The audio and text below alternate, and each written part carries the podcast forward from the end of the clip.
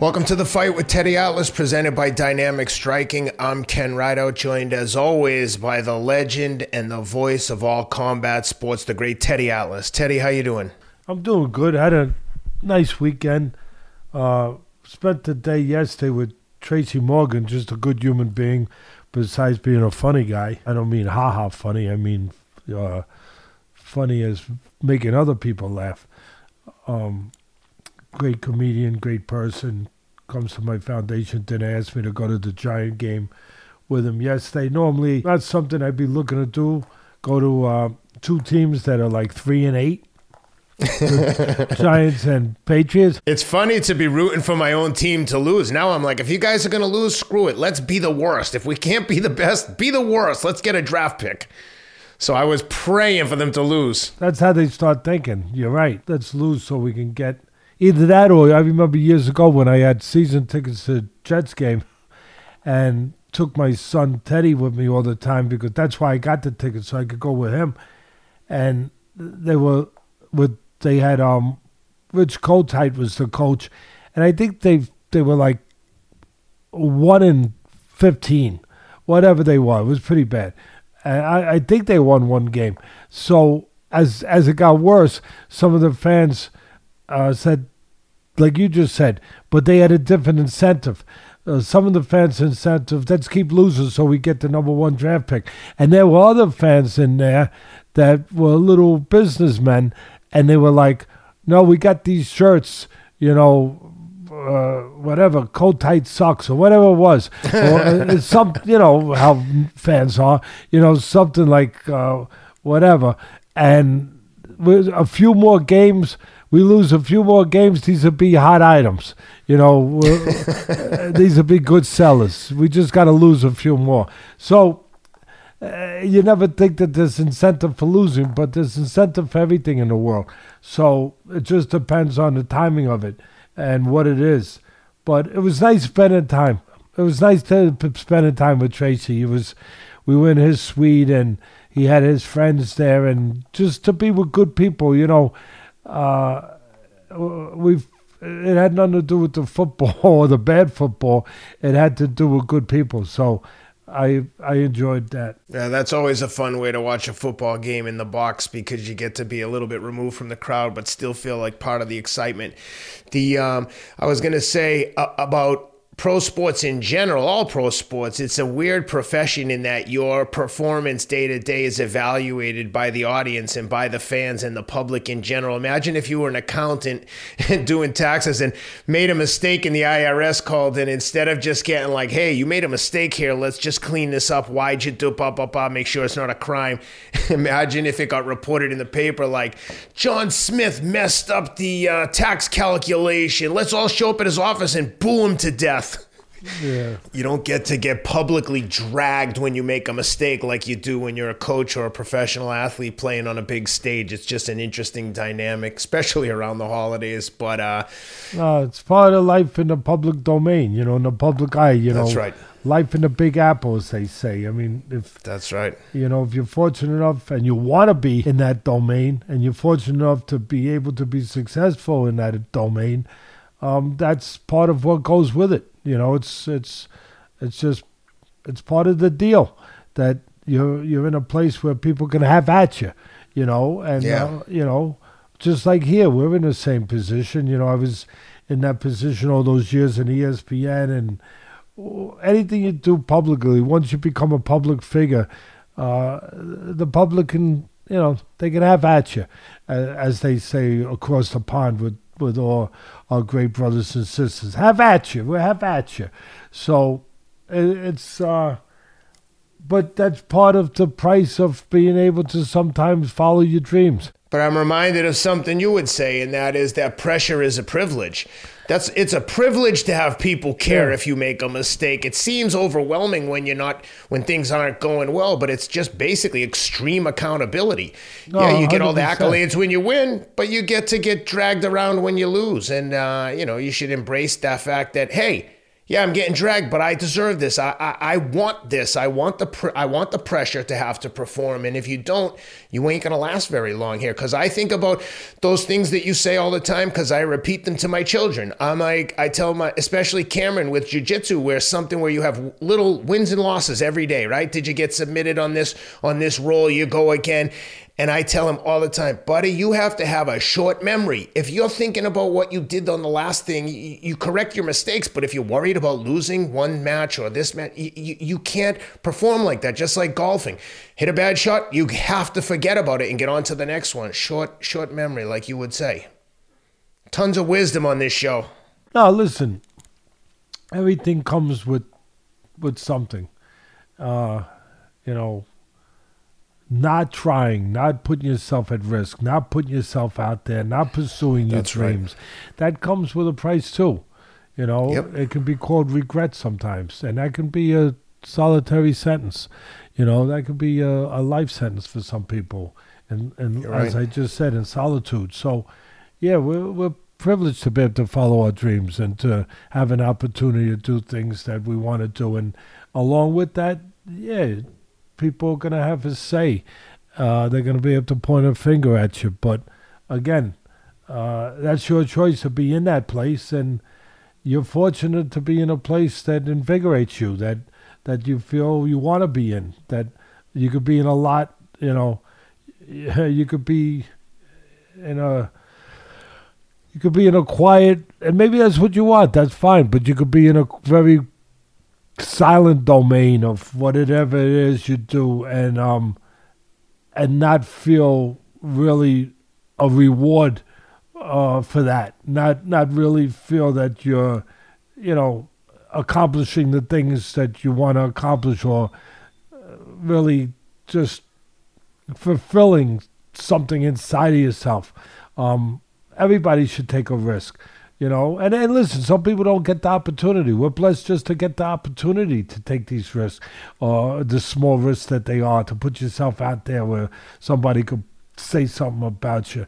Uh, we're fortunate. We're, we're blessed to have that opportunity some people aren't blessed with that. Some people don't have an opportunity uh, to do some of the things that they may have envisioned or they may have given some thought to, and they don't get that opportunity. Uh, the saddest ones are the ones that could have the opportunity, but they're, you know, uh, they they just hesitate to go out there on the branch a little bit Yep. and take that chance, and then years later that they're wondering about what would have been, could have been. all an exercise in risk and reward. Like everybody wants rewards, but not everyone's comfortable taking the risk, even if the risk risk in their um, in, in their imagination is public humiliation or embarrassment. Oh, you said that, you're an idiot. You have to learn to like as you know, just shrug it off. And I mean, as long as your intentions are good and you're making mistakes at full speed, like I always tell kids when they're playing sports, make a mistake, but don't be out there you know, pussyfoot and Go 100 miles an hour. If you're going to make a mistake, make it fast and get it over with.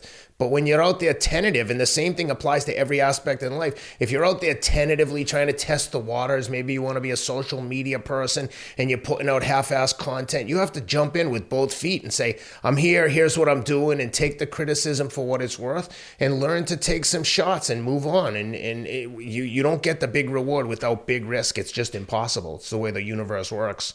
No, hundred percent. And speaking about being blessed, uh, I was just, I was feeling sorry for myself earlier, uh, the other couple days ago, thinking about, and forgetting how blessed I've been the last four years that my daughter and her husband and her kids, their kids, have been living with me for the last close to four years. Me and my wife, and now they bought a house in Jersey, and they're getting ready to move right after the holidays and it's getting you know it's hitting me now.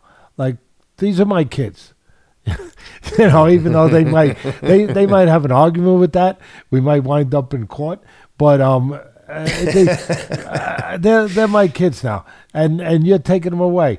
And you know i i know i'm being a grandfather right now but um i i just you know it, it's difficult that it's the moment's this close now it was put off, it was put off, and now it's this close, it's weeks away, and they're going to be leaving, and it's like hitting me now, where, wow, um, you know, obviously I'm blessed. They're not. They're only 55 minutes away, but living here, having them every morning jump on your bed and wake you wake you up. I can tell how much you're missing just by the fact that you're telling me that they're 55 minutes away and not rounding up. Yeah, they're an hour away. No, no, no. 50, 55 minutes, 42 seconds with traffic, 48 seconds. Yeah, and they're and they're leaving in 11 days and two hours. and you know, so uh, again, you know, it's just there's something special about being in a house and who knows what you're going through and then all of a sudden some little voice screams papa!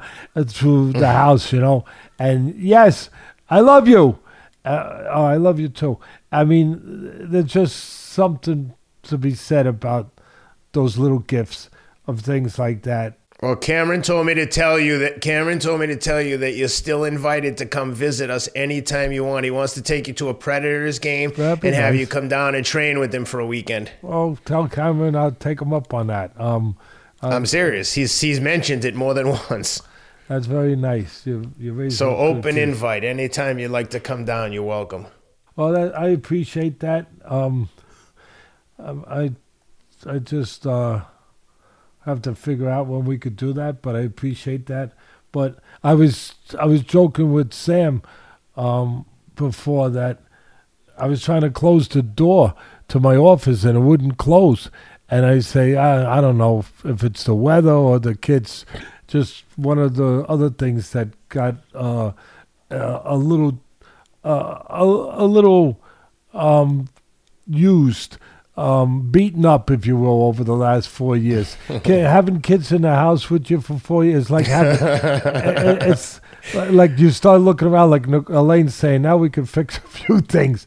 Like you start looking around at the, the walls, this, that. I mean, it's beautiful. Uh, You you don't even think about it because the fun that's connected to it, the love that's connected. But then you look at it and you say, yeah, it, that has been banged around a little bit, you know, o- over the last four years. But to me, it's it's like having termites, except they're cuter. You know what I mean? They're uh, they're they're cute termites. Um, When I when we moved from New York City to Westchester County when the kids were really little, right before Cameron was born, we um one day the, the guest bathroom toilet was clogged and I'm like, man, it's only me and Shelby and the kids. And I'm like, I don't I don't even use this toilet. I go, the kid must have put a ton of toilet paper down there. So I'm plunging it. It won't go. I'm like, I can't it, it it's spotless and it's Long story short, I call a plumber. He comes. He's like, ah, takes the whole toilet outside, tips it upside down, and there's like a bunch of Legos jammed in in such a way that like he's like, oh, you got all the Legos in here. I got to break them up to get them out. I'm like, they must have just stuffed so many in there until they wouldn't stuff in anymore. They couldn't even flush down the drain. But that was one of those ones where I'm like, good lord. yeah, I, I buy the kids Legos. Lego. I love when they put stuff together. It's better if they don't put it together in the toilet. But but when they but when they put stuff to maybe you gave them a Lego submarine because they Legos everything. but when you when you put Legos together and you see a kid put it together, it's like wow. Uh, it, it's it's actually a very good toy. It makes the mind work. Um, Hundred it percent. brings out creative uh, juices in them. They maybe they'll be an architect someday. I always love when they play with the the Legos. The last thing I'll complain about is I was got the mail today before we came on the air here, and I got another one of these. I'm an idiot. I am, but I got another one of these fifty dollar freaking camera tickets that the city's got all. I don't know if you got them in your in Tennessee, Ken. They, No, I know what you mean. Me, I've gotten let me them tell before. you, the uh, 25 mile an hour uh, zone, 25 miles an hour. Who can drive only 25 miles an hour? Who? Tell me. And, and it's it's not in a school zone. It's just they put them up. They put them up randomly wherever they want to make obviously money for the city, extra money to to. To get you in more ways than they already got you. They already got you every which way to Sunday with taxes and everything else and with the price of everything.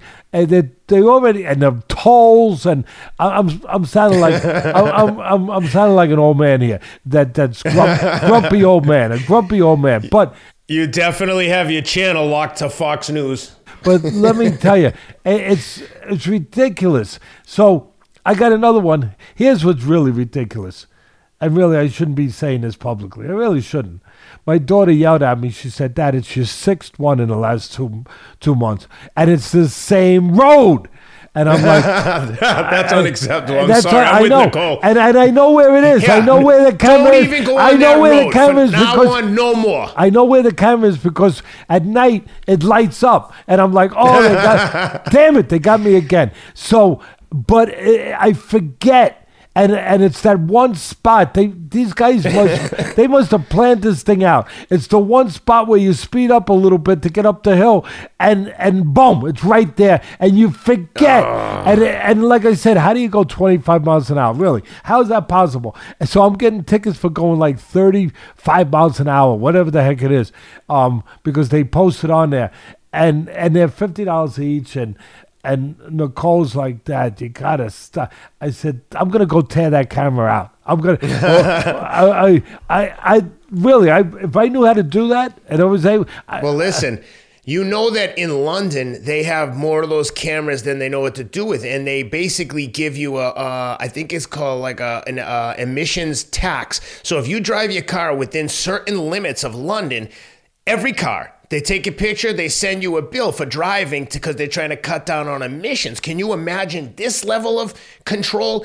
And there are groups of people in London that go around, like apparently smashing and destroying and dismantling them because it's literally like I don't uh, blame. like a I'd be with communist them. state. I'd be with That's them. crazy. If they need funding for that, I'll send them funding for that instead of my fifty dollar tickets to go and dismantle and to go and dismantle and destroy. If if they put up something like a GoFundMe fund that I can send them a few bucks, you know, to help their group, A vigilante group? yeah, whatever. But it, they're not hurting nobody. They're destroying freaking cameras. If if they, I I I help them. I will. I, I'll send them a little check. But If the- I the- made a mistake about anything in London to the Brits, I'm sorry, but I know there's something to that effect. But they have the cameras, what you're describing, like times 10 of what Staten Island has. They're everywhere. the thing that gets me with these tickets is I look at it and uh, look, it's my own stupidity that I get freaking six tickets in a freaking couple months at the same damn camera. I mean, that I keep forgetting. I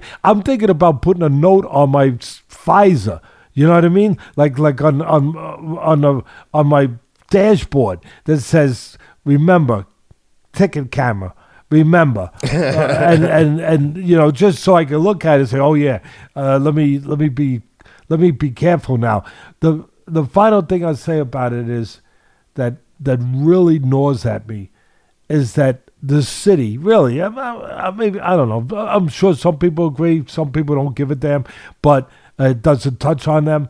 But for all these policies, all these things they do, all the ways they find to grab money from you, if we did it, we we would they we'd be in violation of. uh, They'd be looking to put us in jail.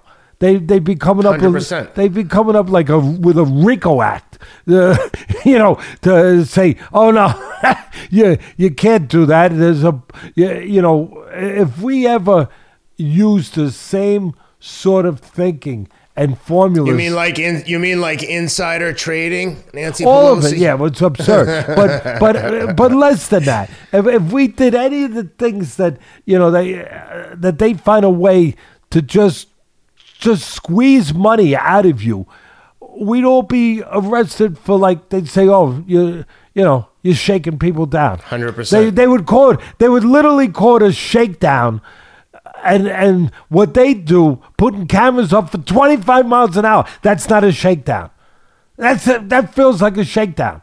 I could Anyway. see if it was a school zone. Yeah, okay, 25 is Yeah. a little quick for a school zone, but if it's not a school zone, it just seems like a money grab.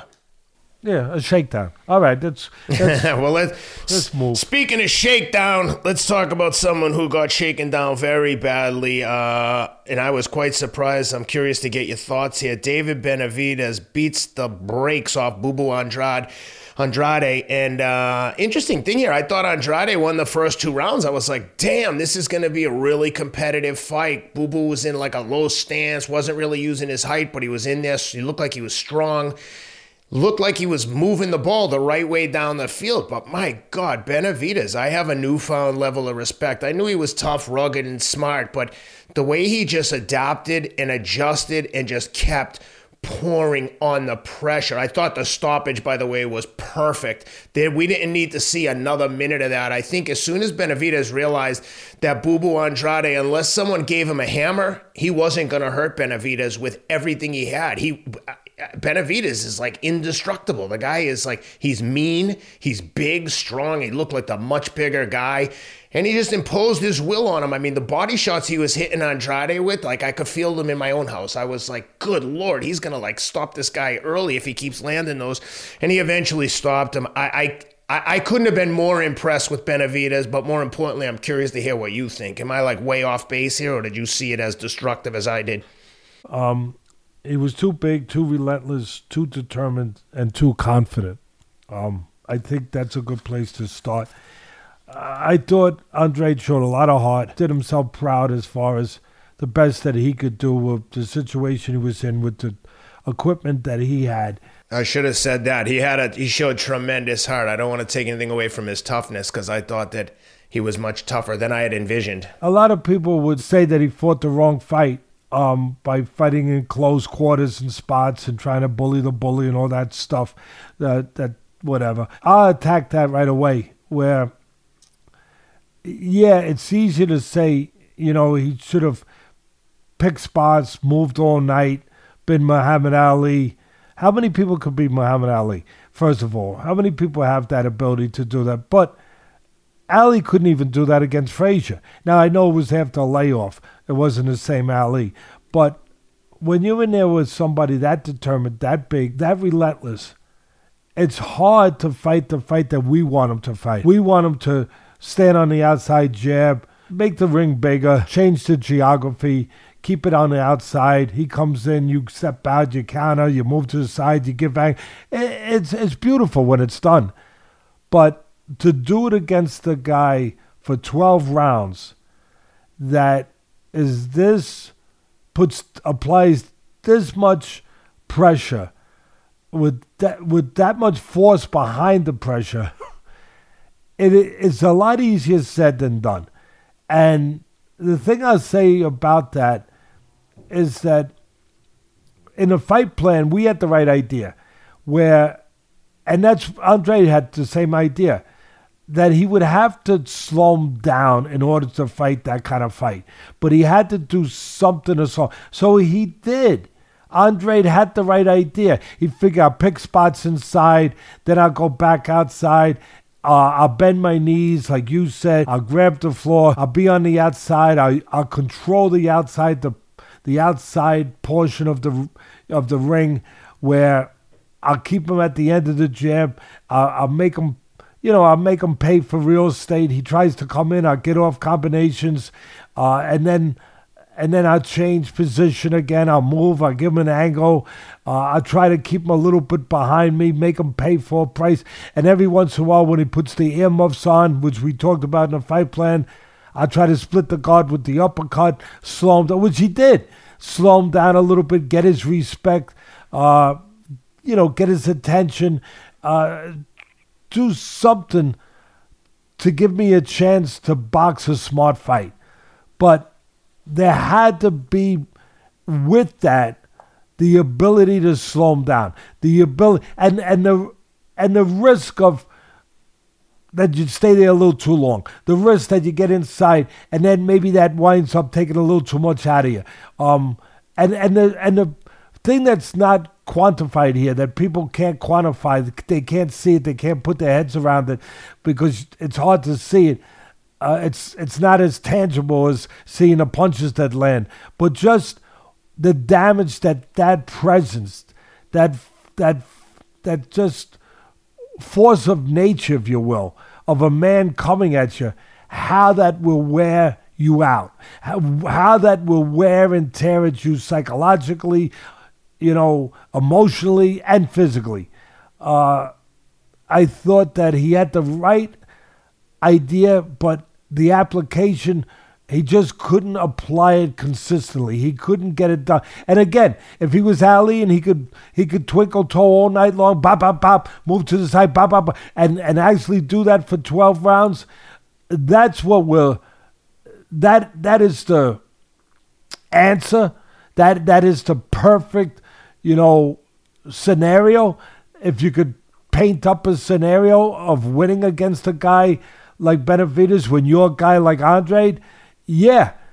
But again, a, a big gulf of a difference, maybe a Grand Canyon of a difference between understanding the picture of doing that, the idea of doing that, the theory of doing that, and the actual execution of it. Um, I thought Andre did the best he could. He got broken down. Uh, again, Teddy could he have stayed outside a little bit more, made himself a little less available? What you don't think that guy? Uh, uh, you don't answer the door, and there's a bill collector. You think he's going away? Well, he was a bill collector, Benavidez. he he wasn't. that's, a, that, that's a good analogy. He wasn't going away. He wasn't going away. There's no one home. I'm coming in anyway. I'm coming anyway, and I'll freaking keep coming, and I'll keep coming, and I'll keep coming till I get my freaking bills paid. And that was Benavidez. so yeah. so so yeah. You know what I mean? That's that's the situation Andre had. The guy ain't going away, and you know even even if he moves, even if he does that, the guy's still coming. This guy's still coming. And unless you can do that at a very, very high level, uh, it's it's easier said than done. And he he did everything he could for what he had. Uh, he showed me tremendous heart that I didn't know if Andre really had that. Could he have been helped a little bit if throughout it early in his career before he got to the age he's at now, and of course Benavidez is about nine years younger. Could could Andre have been benefited by maybe fighting some fights earlier in his career that prepared him for this a little bit, that got him ready for the, you know, for the higher temperatures uh, in that furnace that can, can that square can, cir- circle can be a, a furnace. It's just a matter of what temperature that furnace is at at that moment.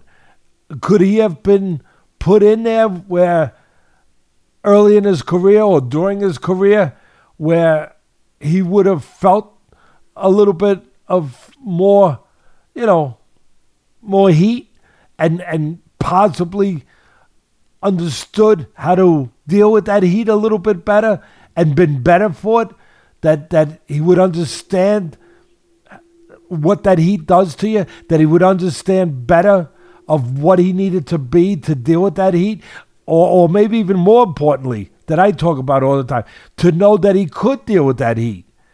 Because up until Saturday night, he never really knew it because he never experienced that. And they handpicked guys. He stayed undefeated. He won titles. I'm not knocking him. But he they never took a fight. And look, a lot of guys didn't want to fight Andre because of his style, his talent. It was hard to look good against him. It was hard to beat him.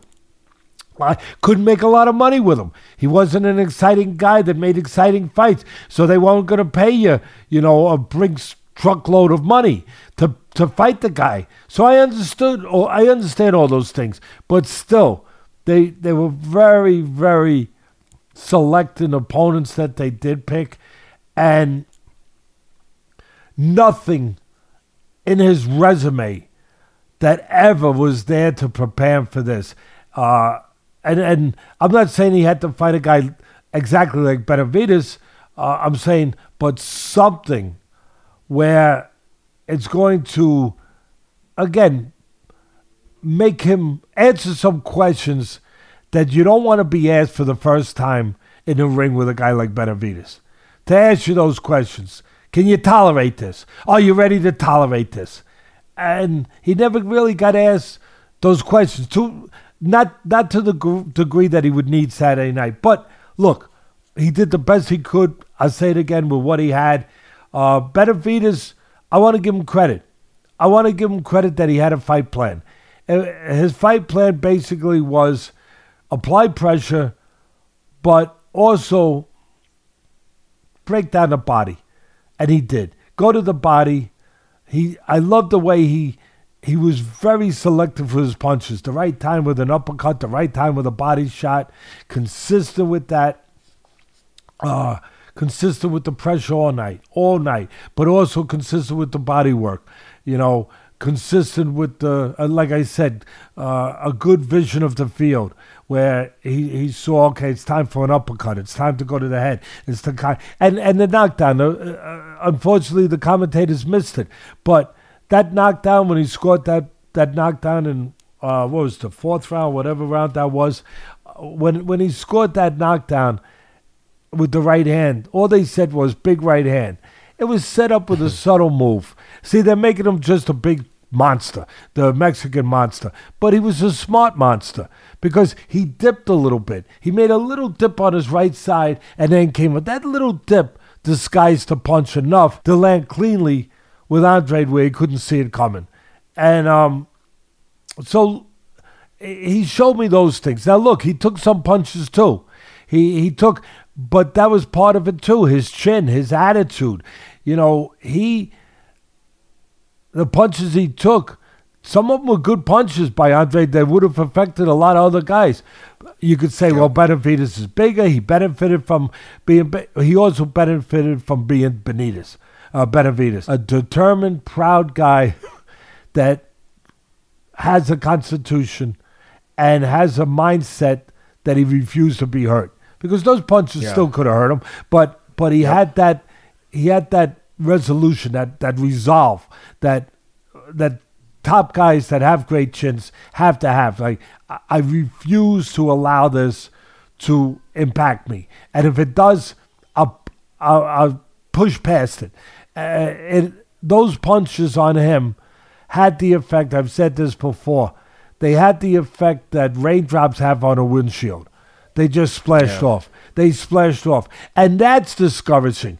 Uh, Andre knows he's landing big shots, and, and the guy's walking right through them. So his ability, and I'll put it out there. I don't know if he can do that with Canelo. I don't know if he could be if he ever fights Canelo, I, and that's what we want next. Because if Canelo's going to call himself one of the greatest Mexicans, or be called that, and accept those accolades, then and and the top 168 pounder, then he has to fight Benavidez. Has to fight Benavidez to to justify that. He has. I don't to. see how he avoids him in 2024. I, I gotta believe that fight's gonna get made. I mean, to Canelo's credit, I mean he's been in there with Bivol. No, he's no, definitely been in there with some I killers. But Benavidez ain't going anywhere. And and if he does, and people say, "Oh, he'll be too relentless. He'll be too aggressive." Don't fool yourselves. And and I'm sticking up for Canelo, who hates me because I said he's not the greatest Mexican. But again, just I say what I believe, not based on biases or anything personal, based on what I believe, and not based on who I want to make happy or who I don't want to make happy. Based on what I, I'm consistent saying only what I believe and what my judgment tells me in this business.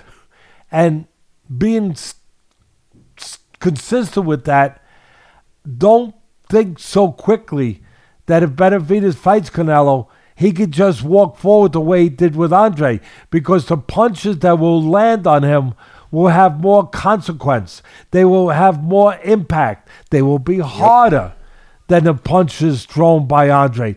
And Benavidez will have to be cognizant of that, and he will be.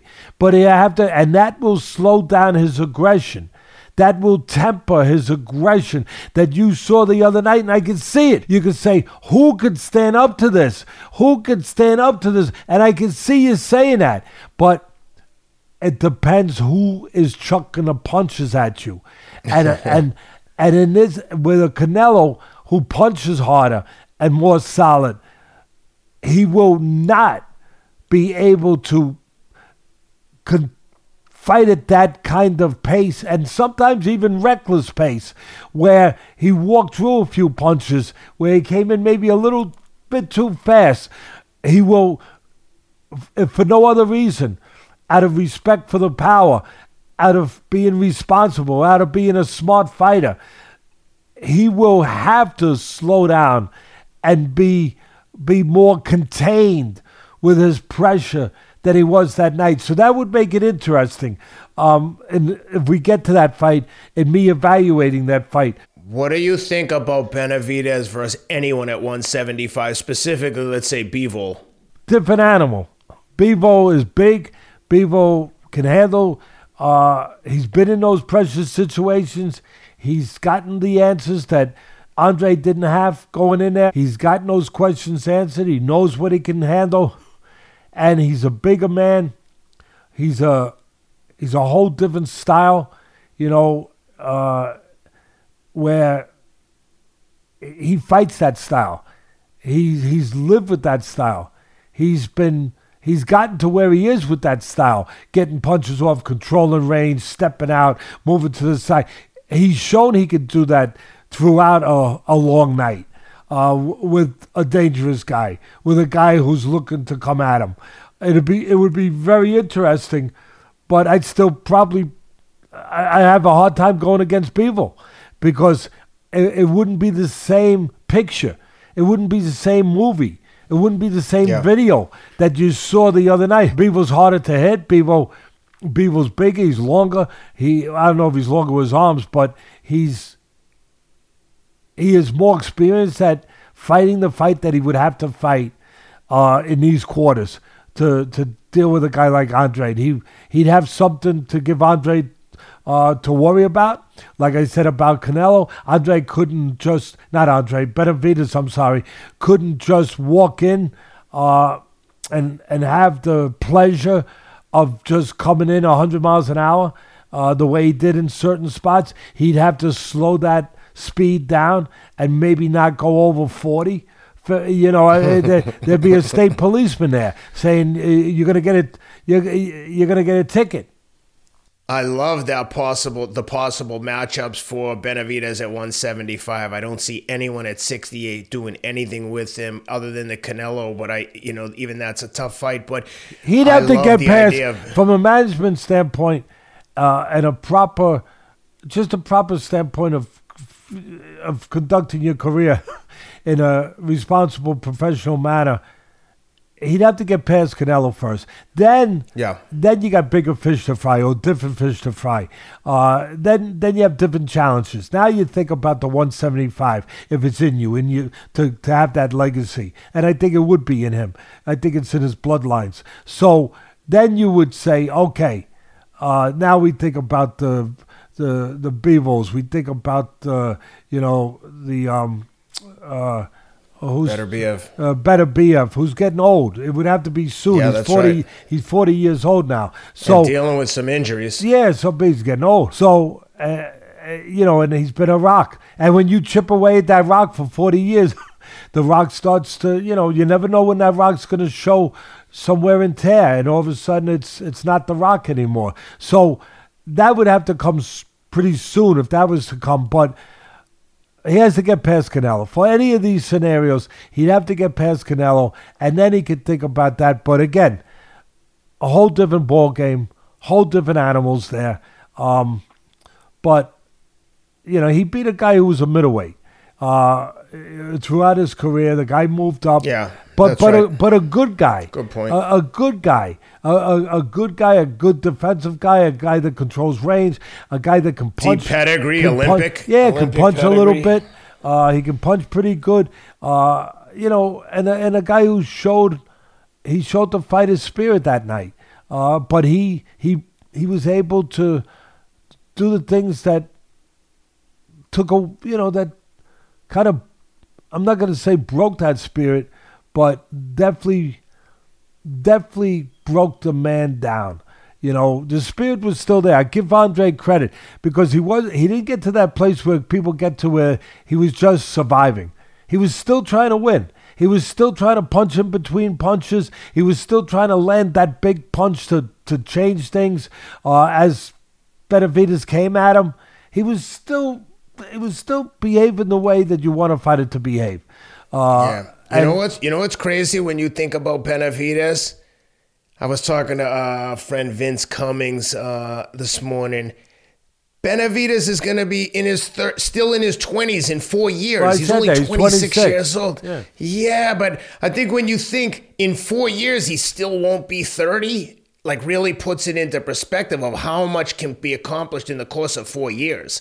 It's uh I mean it's crazy to think that he's that young with that kind of confidence and experience that he has. I mean he's been around a long time, but No one's beating him. He's he seems to be gaining momentum, like you would say. Gets tougher with the tight with the He had problems early in his career. yeah, Um, we all have problems.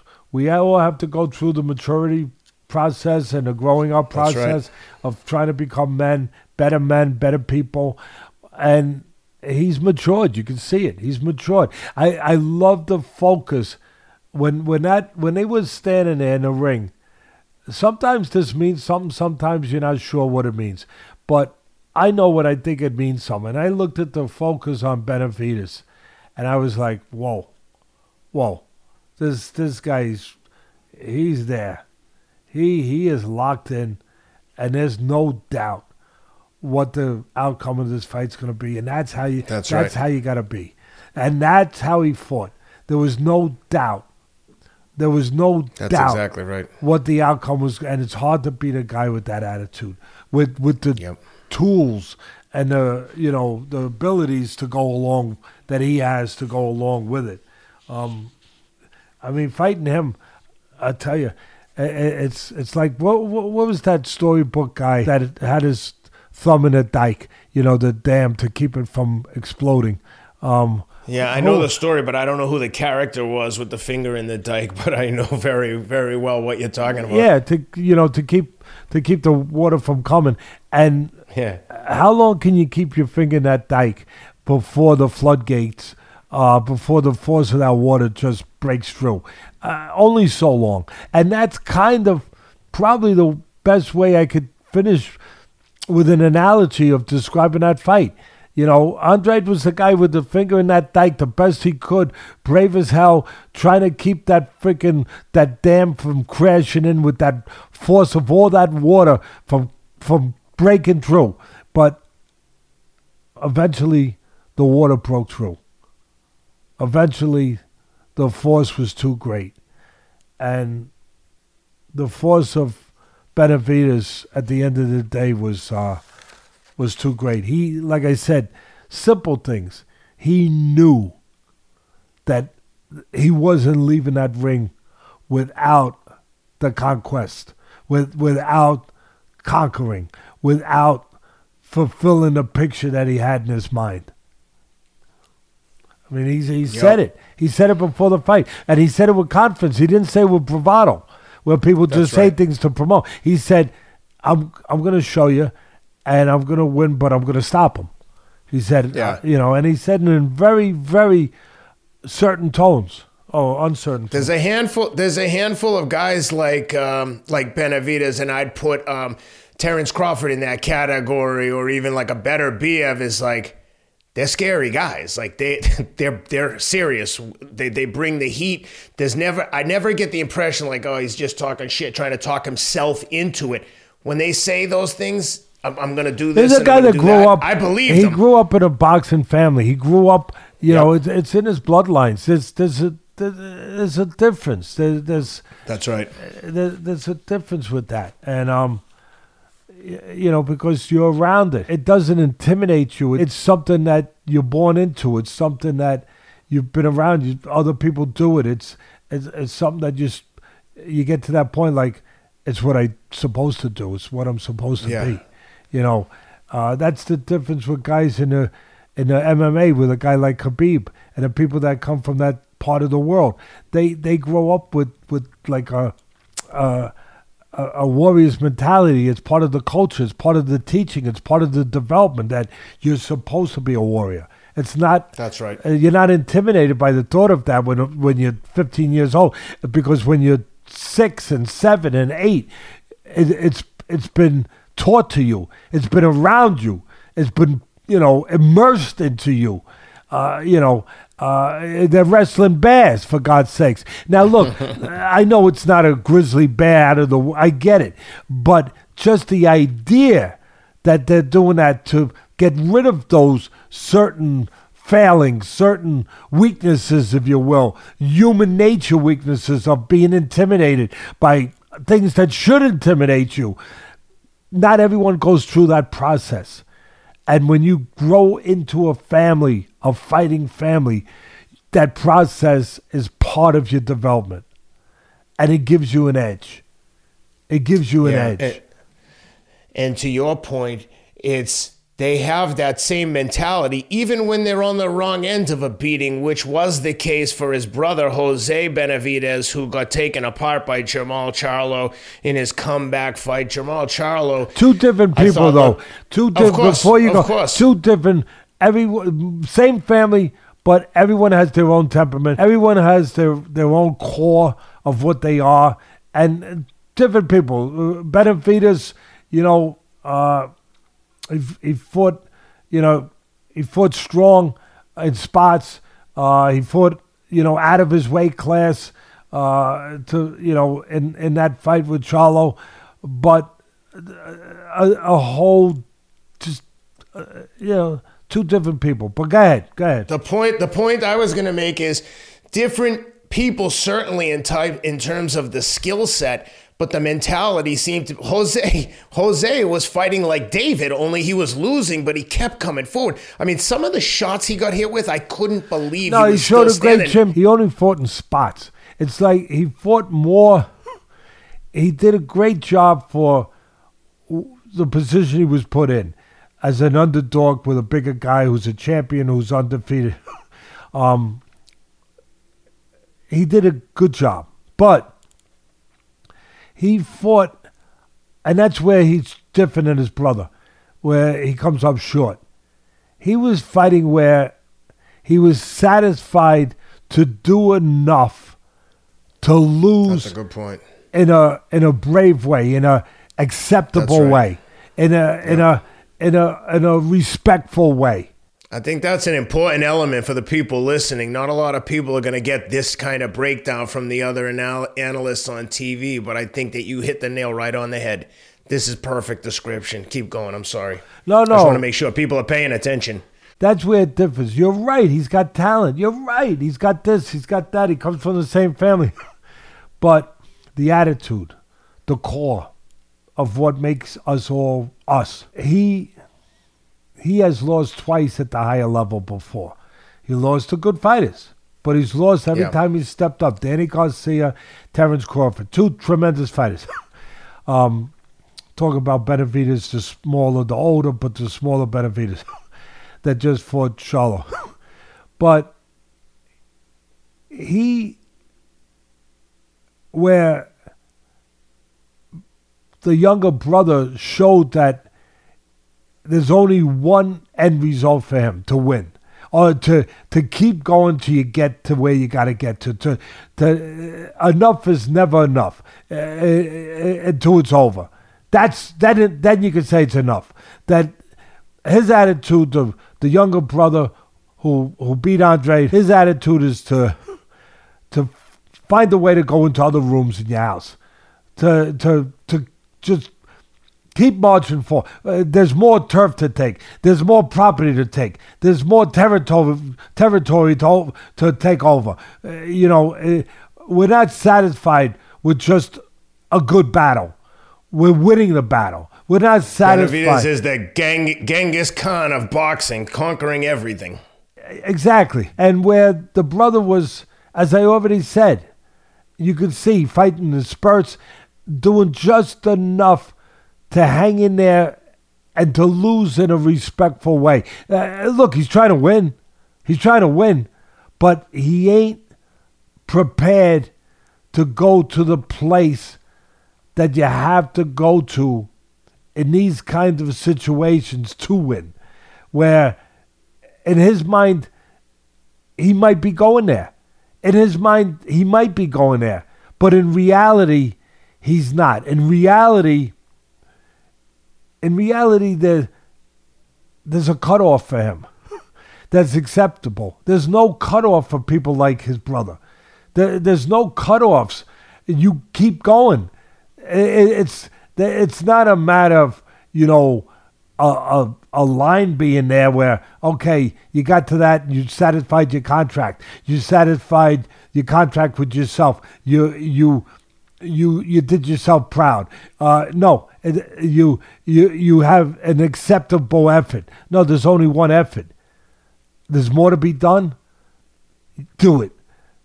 There's you know get to the get to that place.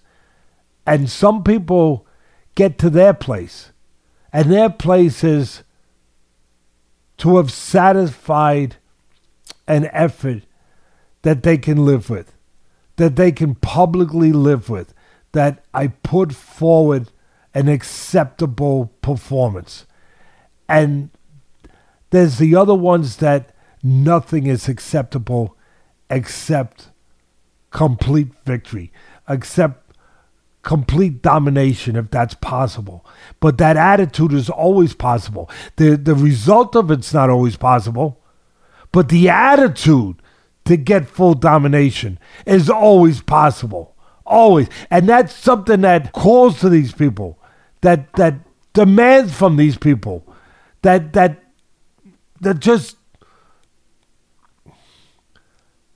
that orders these people to have that sort of mindset. And there's other ones that aren't ordered in that way. It's not called to them, it's not demanded from within. And the younger Benavidez, he was, he was smaller, he had an uphill battle. Uh, he, he landed, he showed a great chin. He showed heart. He always shows heart. He showed heart. He's he he took some really big uppercuts, big right hands. Um, you know, uh, did not allow them to take him to a place where maybe other people would have been taken to to to give in, to break down. But there's always a give in. We can always find a way to do more. There's always a compromise in life. People don't like it, they're not comfortable with it to hear it. That we compromise ourselves every day.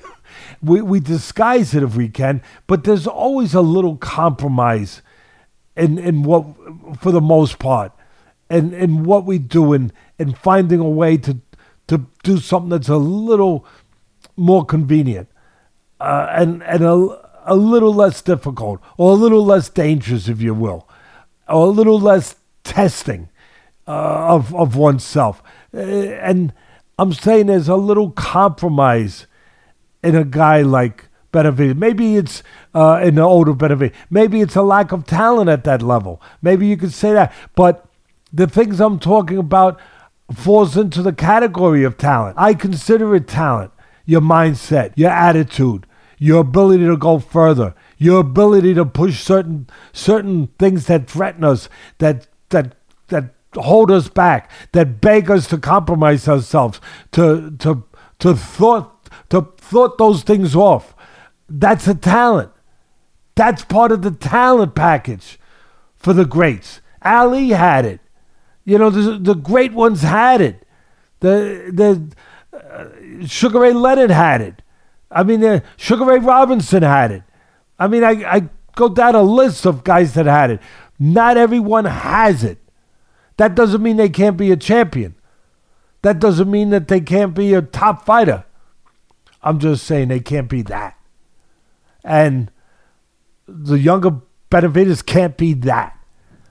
And he needed to be that if he had a chance to upset the apple cart. And it was all stacked against him. Charlo's people picked the right guy. To come back, they picked a smaller guy who had lost at the top level, who had the right name, would give a good enough performance to test their guy to see where their guy was at. And and and Charlo did a good job. Charlo Charlo looked good considering the demons he's been there, and you can see those demons are still there in the in the interview afterwards. You can see it. You can see his face. You can see his eyes. They're they're dimmer than they used to be. They're not as bright. They're not as shiny. He's not as cocky as he once was, if you will, confident, whatever you want to call it. Well, you could see for me with Charlo, you could see someone who was appeared to still be going through something heavy. He looked like that's what I'm saying. He's still well. That's what I just said. He's still Yeah. not there. He's No, still just- he's I'm still not out of that fog. He's still battling right. those demons. Uh, there's you know he's trying to keep that door bolted, but they're banging at the door, and and God bless him. I give him credit. I I never liked the Charlos a lot. I never loved them. I was never in love with them. Their their whole mannerism, their whole way of like like they they they to me they were like the Kardashians. You know what I mean? They were like they were they were like the they, they were like the privileged one, and, and they behaved that way. And look, I know they came from where they came, and I give them credit for what they did and what they've done. Uh, you know, uh, to battle to that place, but once they got there, just they they they just looked like the you know like the ones with their nose up in the air, like like not yeah. not not the people you'd want to be hanging out with. And and look, they're good and they're tough, uh, all that stuff. But I was never. I got more admiration for this Charlo now. I do. I I I this because I know. I don't know exactly, but I know enough of what he's battling. I that and and what that battle can be with mental illness, with other things, and his lifestyle might have been part of it back. Then. I, I'm I'm not dismissing that. All I'm talking about is where he is, and where he's trying to get to, and where he's coming from, and he's fighting more than just an opponent. That's right. uh, you know, in flesh and blood. That's exactly right. Something probably harder than a physical opponent is battling your own mental health. And uh, to your point, I think that a lot of times when you know, as fighters in particular, you don't want to show any vulnerabilities, not, certainly not emotional vulnerabilities. But I think when you do, it lets people know that you're a human just like them. And we all go through this. And even I can say, even for myself, when I've shared vulnerabilities publicly, the outpouring of uh, support is overwhelming. And I think that that's exactly what's happening even with you. Like you said, I like him more now because I see that he's a real person and not afraid to address the emotional distress he's going through. And I think most people are rooting for you when they realize you're in that kind of battle because those silent enemies are like a, the ninja, right? They're like the, like the imagination, the things that you can't see. There's they're insurmountable, and there's no limit to what can happen in your imagination. So to know he's going through that is. Um, it's it's a it's disappointing. I hope he gets better. I know you do too. And uh, hey, if it's if we were questioning about his boxing skills eroding, he looked sharp considering how long he was off. He looked really good. Not only looked like sharp, said, he was in with the right opponent, but he no, they picked good. the right guy, but but still he was tested, and he could have failed, and he didn't fail, and and he looked good, and he behaved good. He yeah. he he fought good, but he also behaved like a fighter still has to behave when yeah. when push comes to shove. And in some ways, this was the most important fight of his life. Yep, uh, you know, I even agree. though he's won title uh, before and, and you know been he's thirty and all whatever his record is, but the, in in many ways, this for me, this was the most relevant, important fight in his life, a fight for yeah. his future a fight to see if he could win, if he could win over himself. And there's no greater fight than that for your own survival, for your own existence as a human being, as a person. You can see it, you can feel it. And and you can see Ronnie Shields, and I give him credit, really. Ronnie Shields, former fighter, uh, number one contender at 140 pounds, fought for the title against Billy Costello, uh, who's a I've, I've, trained in the gym with him at Gleason's back in the day, and I trained Billy for a little while um, later on. But then he, at the end of his career, uh, but he he decided to retire. Um, good guy, good kid, but and a good puncher. And Ronnie Shields was number one contender, fought him for the title, came up a little short. Really good fighter and a and a good trainer. And I could see the compassion in his face. I could see he looked like a father who was protecting his son. I could see the worry, the concern. I could see it. It was it was palatable. Where I, I maybe because I look at those things because I've been touched by those things in my life, and and those things kind of speak to me a little bit. Maybe I see it a little more than maybe someone else to see it, but I could see Ronnie's concern, like he was putting his arms near, on top of his shoulders, moving him through, moving him through the ring, uh, taking him t- to the interview, and then staying with him, and then taking him past that. Uh, uh, just you could just see the the, the care, the, as I said, the compassion, but the concern, the concern because he knew. He knew what he was dealing with. He knew what this kid was dealing with, where he was coming from. So, uh, I, I, he was um, in some ways for Benavidez to to kind of close off on that. And I guess I already said this already, and you were nice enough to say that people should listen to the difference in the way that I'm breaking it down. The difference of a guy who just will has to go to the end of the earth uh, to get to where he has, and where some people don't have to go that far to have victory. And Benavidez, the the one, of course, with Charlo, in in some ways, his victory was a moral victory. Uh, and and I'll close on that. A, moral victory that he fought a bigger guy. He put forward a good effort. Um, yeah, he came up short, but um, his if it's conscious or subconscious, and I'm sure it's part of both. Uh, his his goal was to to put up a good effort and and to to never embarrass himself as a fighter, and and he did that. He did, but he's not his brother again, not just in talent, but in that kind of mindset. Um, so that's that's those fights.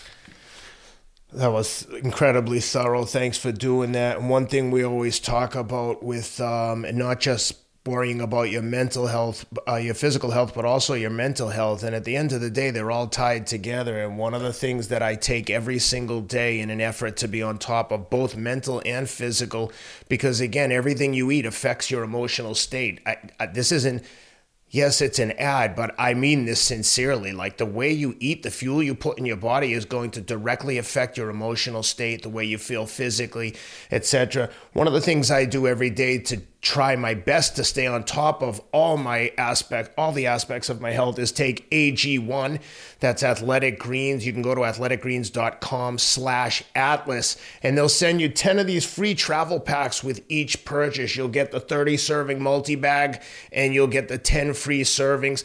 I take this with me every single time I travel. I'm going to Austin this week to um, host a shakeout run. Anyone in Austin want to run with me? 7:30 in the morning on Wednesday. On my Instagram, you can see it. But go to athleticgreens.com/atlas. Get the 10 free travel packs. But more importantly, look, this stuff is made from 75 whole food sourced ingredients, so you're not getting a bunch of chemicals like you would in a vitamin from you know your local pharmacy. Athletic Greens makes all their all the vitamins are extracted directly from food. It's a green powder. You mix it with eight to 10 ounces of water in the morning. Honest to God, it couldn't be easier to take. It costs less than a cup of Starbucks coffee, and it's actually good for you. So check them out, athleticgreens.com slash atlas. Get the 10 free travel packs, support the show. More importantly, support your own health and immunity. athleticgreens.com. Couldn't get better advice. Couldn't get more honest and really better advice. And look, the good thing about Ken saying this and endorsing something and doing this, obviously it helps us pay our bills. We we get it. We're, we're, we're not trying to pretend anything like anyone else. But we only really back things that we believe in, that we have true experience with, that we say, okay, we like this. We like it for this reason. We don't like it for that reason. Um, that's the first thing. But you know the saying, the proof is in the pudding the way Ken takes care of his body. I mean, he's he's over fifty and he's running marathons and and with speeds of less than two hours and thirty minutes. I mean, that's incredible for anybody at any age, any age, any age.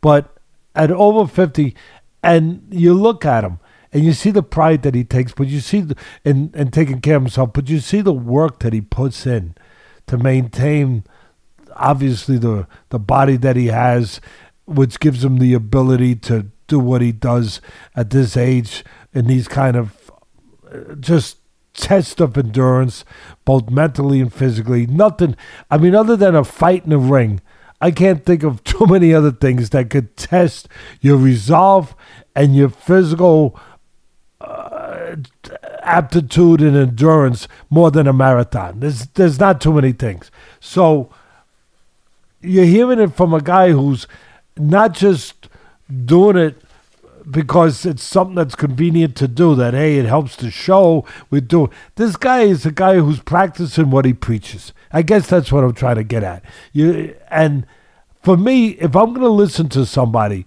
about something like this, I'm going to look at the person and I'm going to say, does it make sense to listen to him? and I'm going to say it makes damn sense to listen. When I look at him, I look at his body, I, I look at what he's accomplished, I look at the way he lives his life, and the results that he's getting in that in that domain of life. I'm going to say, you know what? I'm going to listen to him. I just want to say that. Thank you, Teddy. You're going to make me cry. I will say this, and uh, I mean this sincerely, and I've said this in interviews. Anytime I do anything, like especially winning a big event like the one that I won in uh, Gobi Desert in Mongolia, and I told Rob this, I've tell everyone when I did something, when I do something like that, I from the bottom of my heart, I feel like I just represented my entire team. That includes this show my family, the small group of friends that are kind of in my day to day life that I train with and work with. Like, I really, really believe this. And if you believe that, then you also believe that your people are there with you when you lose. And, and, and if one of your friends had a setback, you'd be the first one to get over there, pick them up, and be like, hey, A for effort. At least you're out there trying. Let's get it. Let's, we don't lose, we just learn. But it's incredibly heartwarming to win stuff like that and hear you say things like that, Teddy, and to be able to share my successes, whatever minimal successes they are, to be able to share them with your friends and your people. That feeling to me, like I said, it can move me to tears. Like I, I genuinely believe that and have and, and I always say the reality of the situation doesn't really matter. What matters is what you're telling yourself because just like you can tell yourself you're depressed, the world's fall, the sky's fall, and everything's going to shit when you're in a depression, you can also do the same thing with positive vibes and tell yourself, my people are here with me. A win for me is a win for all of us. And when you have that feeling, you get to win a lot because you can genuinely appreciate when other people win in your world that you're along for the ride. And I know you feel that, Teddy, when you've had fighters win world titles and you're like, we did this. Okay, you weren't throwing punches, but you were part of the process.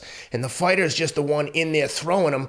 But it, no one wins alone. No one's an island. So thank you for saying that. I appreciate it. I can hear Rob in the background saying yes and shaking his head because Rob's also an incredible uh, marathon runner and will eventually surpass me in the coming oh, he uh, is. probably he's, months. In some ways, he's, he's a, a protege, but he and he's, he's. He's going to be the guy that you pass the uh, baton to, so to speak. That's uh, it. Hopefully, no... we're in our 60s and 70s, winning our age groups at the at the marathons. The but, last um, thing, the last thing you. I want to close. Well, you're welcome. The last thing I want to, you earned it.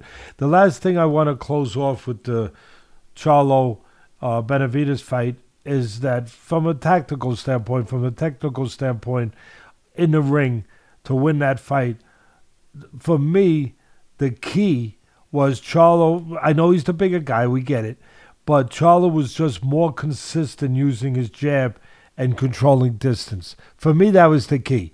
There was spurts where Benavidez was, you know, making it interesting, exploding with some shots here and there, um, and spurts.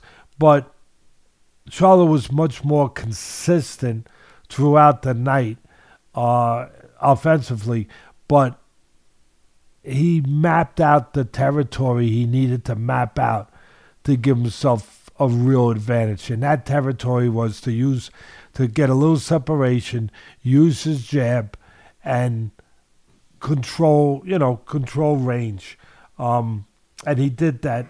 And it allowed him to again it allowed him to just to control the rhythm of the fight um at, at a and, and as I said to be more consistent offensively throughout the night um, and more effective. Uh, so I, I thought that was something where I give credit again for uh, obviously Charlo's IQ which is all part of being a champion being successful at anything. Uh, it's not just a physical part but also his team, and Ronnie Shields part of that team. Yep. Well, let's get into one of the uh, undercard fights, which I thought was incredibly entertaining. We briefly mentioned this before we started recording. Subriel Matias in tough against Shohjahon Ergashev. And uh, from the jump, I was like, damn, this kid Ergashev, I don't know if he's uh, Uzbekistan, but Eastern European. Um, I was like, damn, this kid looks really good. I think in the early rounds, I thought, oh, this is inevitable. He's another one of these tough Eastern European fighters just going to walk him down. But actually, the reverse happened. Matias just slowly broke him down, slowly broke him down, and eventually, Ergashev quit in the stool. He was pointing to his leg, or you know, it's a hard word to tell to say quit, that someone quit, and so I don't want to cast dispersions. But from my eye, and I'm curious to get your opinion, looked to me like he quit. Obviously, he had some excuse. He was pointing to his leg or his crotch, and uh, but you know, we've also seen guys in there begging to continue to fight and in their eyeballs hanging out or their ear is hanging off. So it's very odd to see a guy from this part of the world quit, which is what it looked like he did. And Matias gets the win. Just, I, I was just shocked by everything that happened in this fight, and I'm dying to get the uh, expert opinion here. What'd you see in the fight, and what'd you make of the stoppage? It wasn't a matter. First of all, it wasn't a matter of Ergashev breaking down Matias.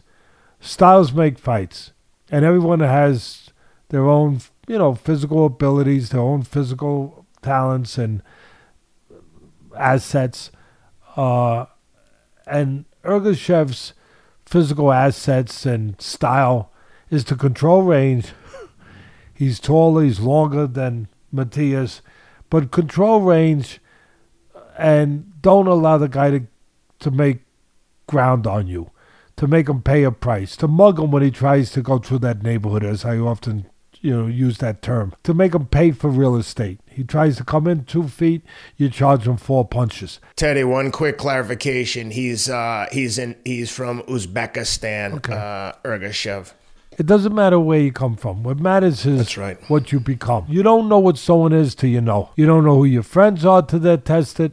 You don't know how good a doctor is, how good a a lawyer is, how good a teacher is, until they're challenged, until they're in a uncomfortable situation, until they're in a situation where there could be a little chaos, where they're tested, where it's it's not prime situation where it's not everything rosy.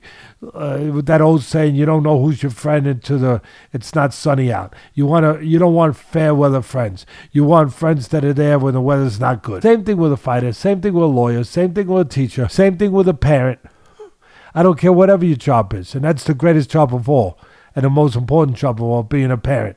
We need better parents nowadays. Would would help the world a lot, but at the end of the day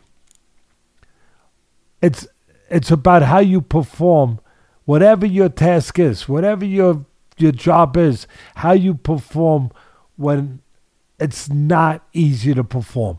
When when you're tested, when when when things are not sunny all the time, when things are not, you know, of of of perfect uh, weather, of perfect conditions, uh, where you have to overcome something. And that's always going to be the case. It might not happen for two years in your career, three years in your, but it's always coming, no matter what your talent is. And Ergashev was 23 and 0 with 20 knockouts. I think that's what he was. You can see that he's a southpaw. He's a good puncher with the left hand. He's got good power. Yeah, Teddy, I just just to clarify to you exactly right. He was 23 and 0 coming in with 20 knockouts and and my, my, my yeah, I just want to confirm that's was right. 19 and, and 1 with 19 knockouts, right? Exactly. This was on paper like a incredible match. And it started Sorry, off that way. No, and it started off that way. And Ergashev again to win his style, his strength, uh, to control the outside. Matias' strength is to get close and to wear you down, to break you down, to just be relentless, to be a punching machine, to to to just be an unstoppable force. That's what he is. He he in some ways he's not as talented as Ergashev, quite frankly, but he can punch. Uh, but more importantly, it's his resolve. It's it's his mindset. It's it's his character if you want to go go that deep. But it's it's it's the mental makeup that makes Matias special. His style, his abilities, his assets, he needs to be in close domain, close quarters. to use them. He can't use them really on the outside. So that means that he needs a little cooperation. He needs you to either allow him to get inside or he's got to find a freaking way to get inside. And Ergashev kind of let him get in a little bit, but Matias found a way to get in. Ergashev, you could say, he fought the wrong fight geography wise. I always talk about geography. Whoever controls the geography uh, that makes sense for their skill sets is going to have a better chance of winning. Uh, the geography again for had to be to control the outside. For Matias had to be inside. He wasn't going to win on the outside. I said this on Pro Box where I was doing the show with Paulie Malignaggi and Chris Algieri. I, I said the same thing, breaking it down. Matias got his geography. Ergashev uh, allowed him. Yeah, he got convinced by the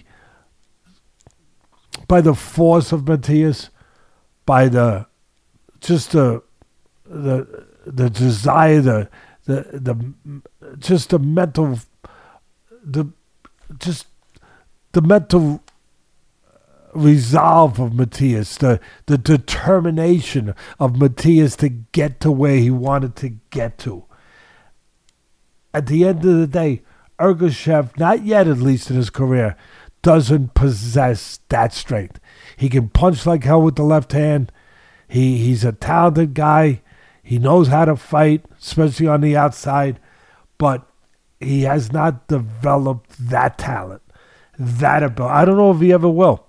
Maybe this fight will put him on the path to doing that. Maybe, maybe, but this was the prime example of when you hear me talk about, and you've heard me say this, where when there's two people in there, no matter what it is, but two people, in this case in the ring, with top skills, with skills, physical skills of a, obviously of a certain caliber, and they start to contest those skills, it always winds up becoming a battle of will it evolves from a battle of skill to a battle of will. Always. Always. Unless one man's skill is so far superior that the will never gets tested. Like, uh, example, like Michael Jordan playing a kid in junior high school. That kid could be the toughest freaking kid on the planet with the greatest will on the planet, but it don't matter. His skill level will not allow him to get to the point where the will will be challenged, where will make a difference. And that's this was exhibit A of what I talk about. This was this was a poster child of will versus skill. And will, from my standpoint, just like my mentor Cus D'Amato always told me, will will always win. Will will always win and Will won. And it's that simple. I could go on for two hours about this fight. The will of Matias beat the skill of Ergashev, who has not developed that kind of will yet. That simple. And I'll go a little further. I'm not blaming no one, but I always call it the way I think it is. Doesn't mean I'm right. And I'm and I say it right down the middle. No matter who's on the sideline to to be, you know, touched by it whether it's a friend, not a friend, somebody uh, that I know is to, uh, you know, it could benefit me to say something a little gentler. Uh, but no, I'm benefited by one thing saying what I believe, at least, to be the truth. And from my experience of 50 years in this business, you've heard me say this before. Are you doing a fighter a favor when you build his record up and I'm not saying Ergashev fought nobody, but he never fought anybody to prepare. And I'm not saying you're supposed to fight a guy like Matias until the time comes right, because you, it's that it's that consequential of a fight, that dangerous of a fight. You got to wait till you're getting paid. You got to wait till you whatever. You're at the right crossroads of your career, but you have to have something in between before that to prepare you for what's coming. You, you have to have something to prepare you for if you're a fireman. If you're a fireman, the first time you go into a five alarm fire can't be the first time that you've been around flames. Yeah, you know, you you you can't have been, uh, you know, around uh, um, what a barbecue and think that you're ready. You know, a barbecue that got out of hand. You know, you put too much of that fluid on there, and whoop, the flames went up. You know, you you had to get an extinguisher and you had to put it out. Okay, or a kitchen fire, grease got on fire. Whoa, you know that that that could be that could be what it could be. Yeah, but that can't be your preparation for five alarm fire. It ain't gonna work because you get it in the five alarm fire and you're like, holy, sh-, you know what? Uh, and and and and you get you get melted down. The flames don't even have to melt you. Just the significance of them, the moment of them, the fear of them. That's right. The the just the enormity of it will will will consume you the same way a flame consumes you. And that's what that's happened. Right. Ergashev got consumed by the five alarm fire. He he got consumed. And he got broken down. And I watched it. And I tell you the truth, I I saw it coming.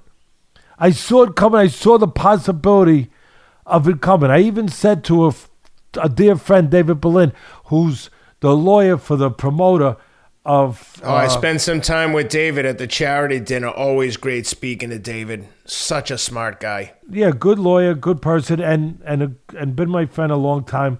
And he and has helped the foundation, uh, just like Keith Sullivan, like my daughter. Very blessed uh, to have him, and I think he feels the same way. For the other side of it too, for with us. Uh, I'm but, sure he does. But at this, at the end of the day, he he is the lawyer for Dmitry Salita, who is the promoter of Ergashev. Does a good job. Does a good job. Uh, he's not one of the giant, giant promoters, but he's he's he's moving up there, trying to get into that next that next position. Uh, that that that you know, and and he's been doing Showtime fights. There's no more Showtime, but he's been doing Showtime. He's going to also be in Saudi Arabia with a bunch of the power promoters, uh, with with a, uh, I believe, with a fighter. Um, so he's in he's he's in a mix of of the promoters to be aware of, and and just a little off of that next line uh, of the four top guys. You know the the top ranks the obviously Matchroom and you know Warren and De La Hoya, I guess, is still there a little bit, um, and and then who's the uh, PBC. Uh, I don't know what's going to happen Al with Haymon. Al Haymon. Well, I don't know what's going to happen yeah. now with, with Showtime. Obviously, Fox is gone. Those were the places where obviously he did his business, where he developed his fighters. Uh, you know, if you were a farmer, you just got your farm taken away. You know what I mean? Like if you're a farmer you're uh, you're building crops, you're you're you're growing crops, right? You're growing fighters, right? And and all of a sudden, someone came in and said, yeah, "You can't grow them here no more." What? What? uh, uh where am I going to grow them? So that's going to be, and maybe there's a guy. I'm not saying anything that I know anything. I'm just saying from my own mind and my own experience in in this business, and and maybe for what I want too because I think he would be good for the sport. But uh, don't sleep on a name, name some name named. Uh, let me see if I can remember that name. Uh, Dana White. Don't sleep on that. Uh, who knows? Who knows if you know we're all down a little bit. We lost HBO years ago. We lost Showtime now. We lost Fox. we lost the networks years ago. But uh, you know what else is going to replace them? There's always something. And don't be shocked if somebody named Dana White don't write in on on his uh, horse. He obviously knows the production value. His production value on his shows compared to a boxing show is like night and day. Listen, he knows how to build a brand. He knows how to run a business, and um, he knows combat sports. And uh, listen, boxing needs Boxing needs help right now. Boxing needs somebody to fill that void. I mean, uh, you don't need Teddy Atlas to tell you that, but it needs the right That's- person to do it. And and one of the reasons the void is there is we haven't been putting on competitive enough fights down the road, uh, consistently. Uh, week in and week out. I'm not talking about when you put the big ones on, you throw a bone to the audience. I'm not talking about that. They they don't happen often enough. I'm talking about on a consistent basis that you give the fans what they want. Competitive fight. They don't need the biggest names, but they need competitive fights where they don't know who's going to win before the fight ever takes place. You don't want to go to a movie theater if you already know the ending of the movie. People don't want to go to a fight if they already know the ending of the fight before it starts. So Dana White knows how to do that. The other thing I'll say is the production value. Now, before all the haters attack, yes, they have certain advantages. Clearly, the UFC has a ton of money, but they created that. They they they were losing money. He turned it into a money maker and he invested back into the sport. And I know, oh, pay the fighter, blah blah blah. I'm not talking about that. I'm just saying pure production value. Dana's the first one to say boxing puts on a boxing show like it's a going out of business sale, meaning how cheaply can we do this and not worry about the next event? Those guys at the UFC, their event is so streamlined. They put on the not just competitive fights, but everything about it. They keep the action moving. There's not a shitload of filler in between each fight. They have a contingency plan. First round knockout, we're going to jump to this. Fighters are going to be ready, you know, however he does it. But the other thing I'll say just quickly about Dana while we're doing a Dana White appreciation post for a minute. When I took my son to see the UFC in Boston, the way Dana treated him for no reason. Dana doesn't need to be nice to me for anything. He probably barely knows I'm alive. And when he saw me, he was like, hey, what's up, Ken? And when he realized my son was with me, th- this guy, there's no, he has no reason to want to do this other than to just be a good person. He comes down, kneels down with my son, takes him around. In between the main event and the co main event, the fight, I mean, you're talking like the meat of the event. He comes over to me, grabs my phone, takes my son, takes a picture of Cameron with Rogan and DC during the broadcast, brings him into the octagon. Bruce Buffer picture of him holding Cameron's hand up. Again, Dana has no reason to want to like be extra nice to me. He just knows me from this show.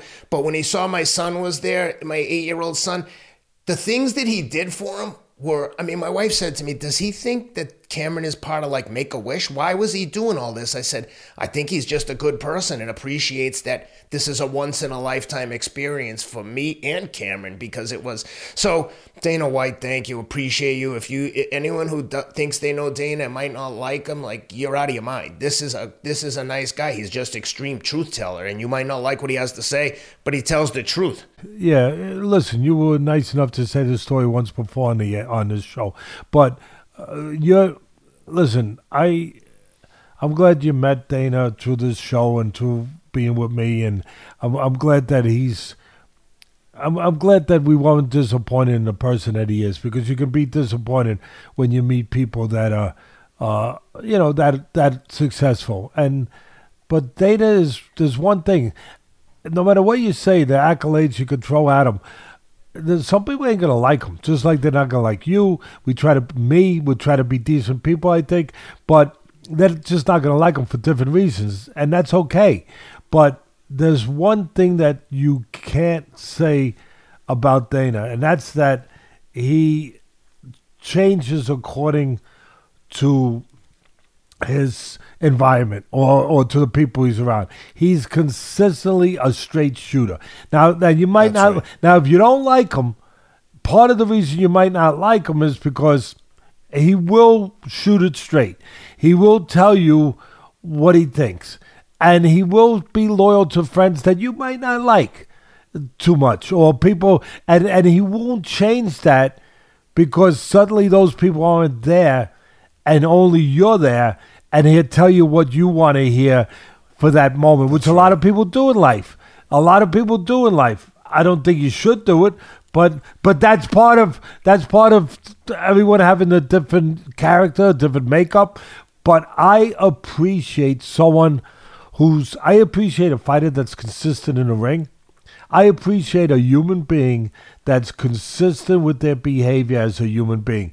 That they will, no matter who's in the room, no matter whether he, they, he knows they want to hear this or don't want to hear it, or like I said, his, uh, it's it's somebody that maybe has something against someone around him and that person's not around so it would be easier to go along with and say yeah that person i get it i understand why you're saying he's an idiot or that he's not going to do that there's something for me you you know like that movie Jerry Maguire where Jerry starts apologizing to his girlfriend and or his wife and starts saying this and that and that and she says stop you had me at hello Dana is the kind of guy that he has me in one way. He has me where I know whatever he says he believes. And I know that he's going to be loyal and faithful to those beliefs, whether they're in business or in, in personal uh, areas with people. And I, I appreciate loyalty. I appreciate straightforwardness. I appreciate someone being honest when it's hard to sometimes be that honest. I appreciate that. That doesn't mean I agree with them all the time. That that doesn't mean I can't see where other people would say, "Oh, freak this guy" because of some of those things.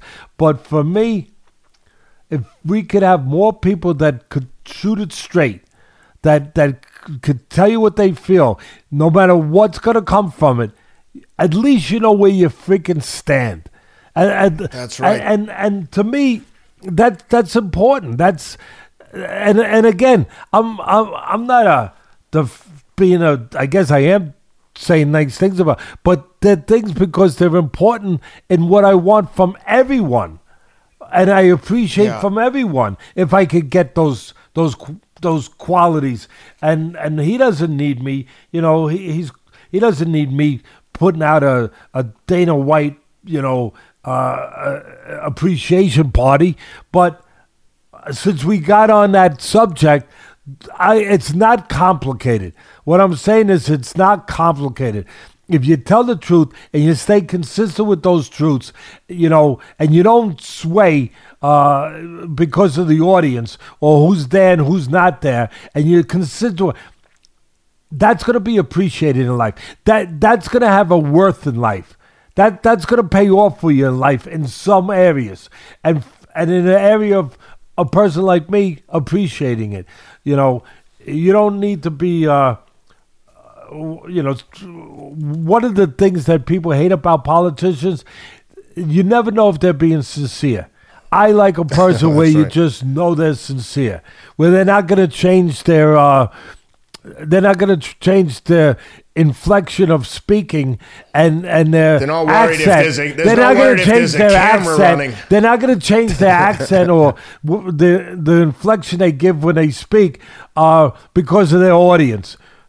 Whereas where That's all right. of a sudden they change the way that they sound normally because their audience uh, is a particular audience that might put That's that right. might actually uh, that might be attractive too. That's to right. finish with this Ergo chef Matias, I yes. At, at the end of the day, we swayed off that, but I think that it was put forward what had to be put forward. Will beat skill, and like I said, you you have to develop a jab.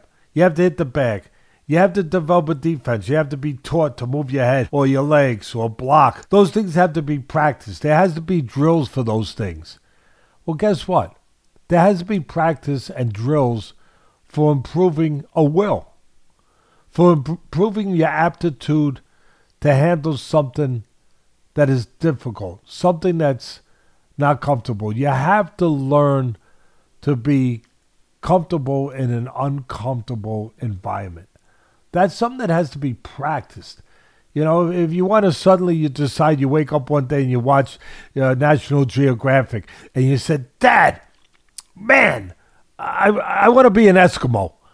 Yeah, I want to be an Eskimo. I love the way that they cut holes in the ice. They make igloos and and they and they they catch a seal and then they cut the seal open and they they eat but they also use the blubber to make different. I, I, I just had outdoor life. To, I want to be an Eskimo. All right, son. Well, we better turn the, the thermometer down in your room uh, a little bit. You you you know you got it seventy eight degrees in there. Uh, we might have to drop it down a little bit because you better start getting used to the life of being an Eskimo because they don't live in rooms that is seventy eight degrees. Same thing.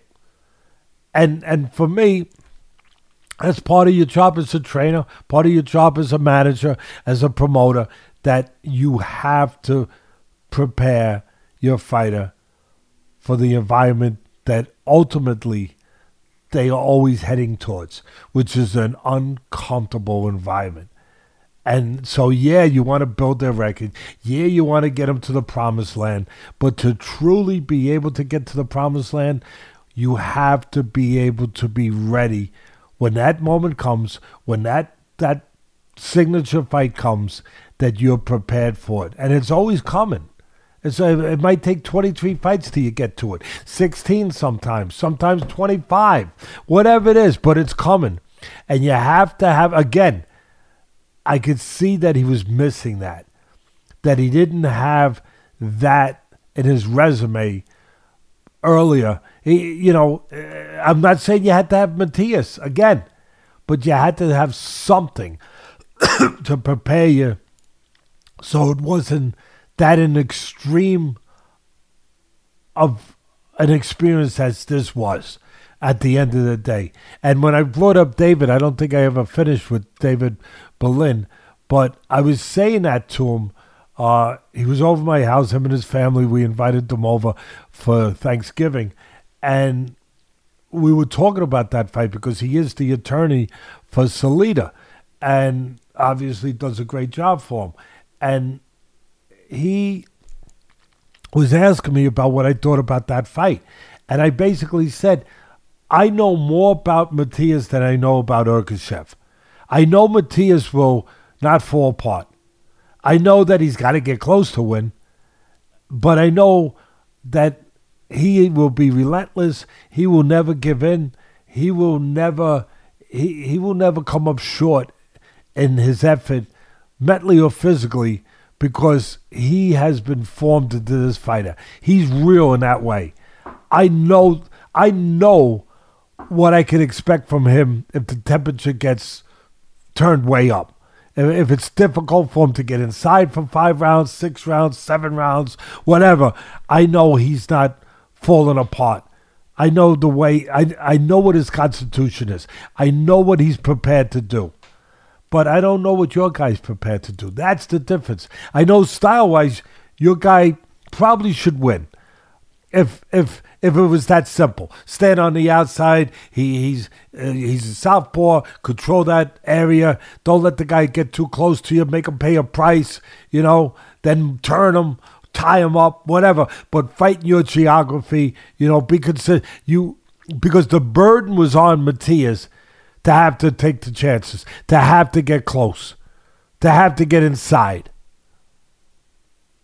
And he did get to where he wanted to. And I was right in that way.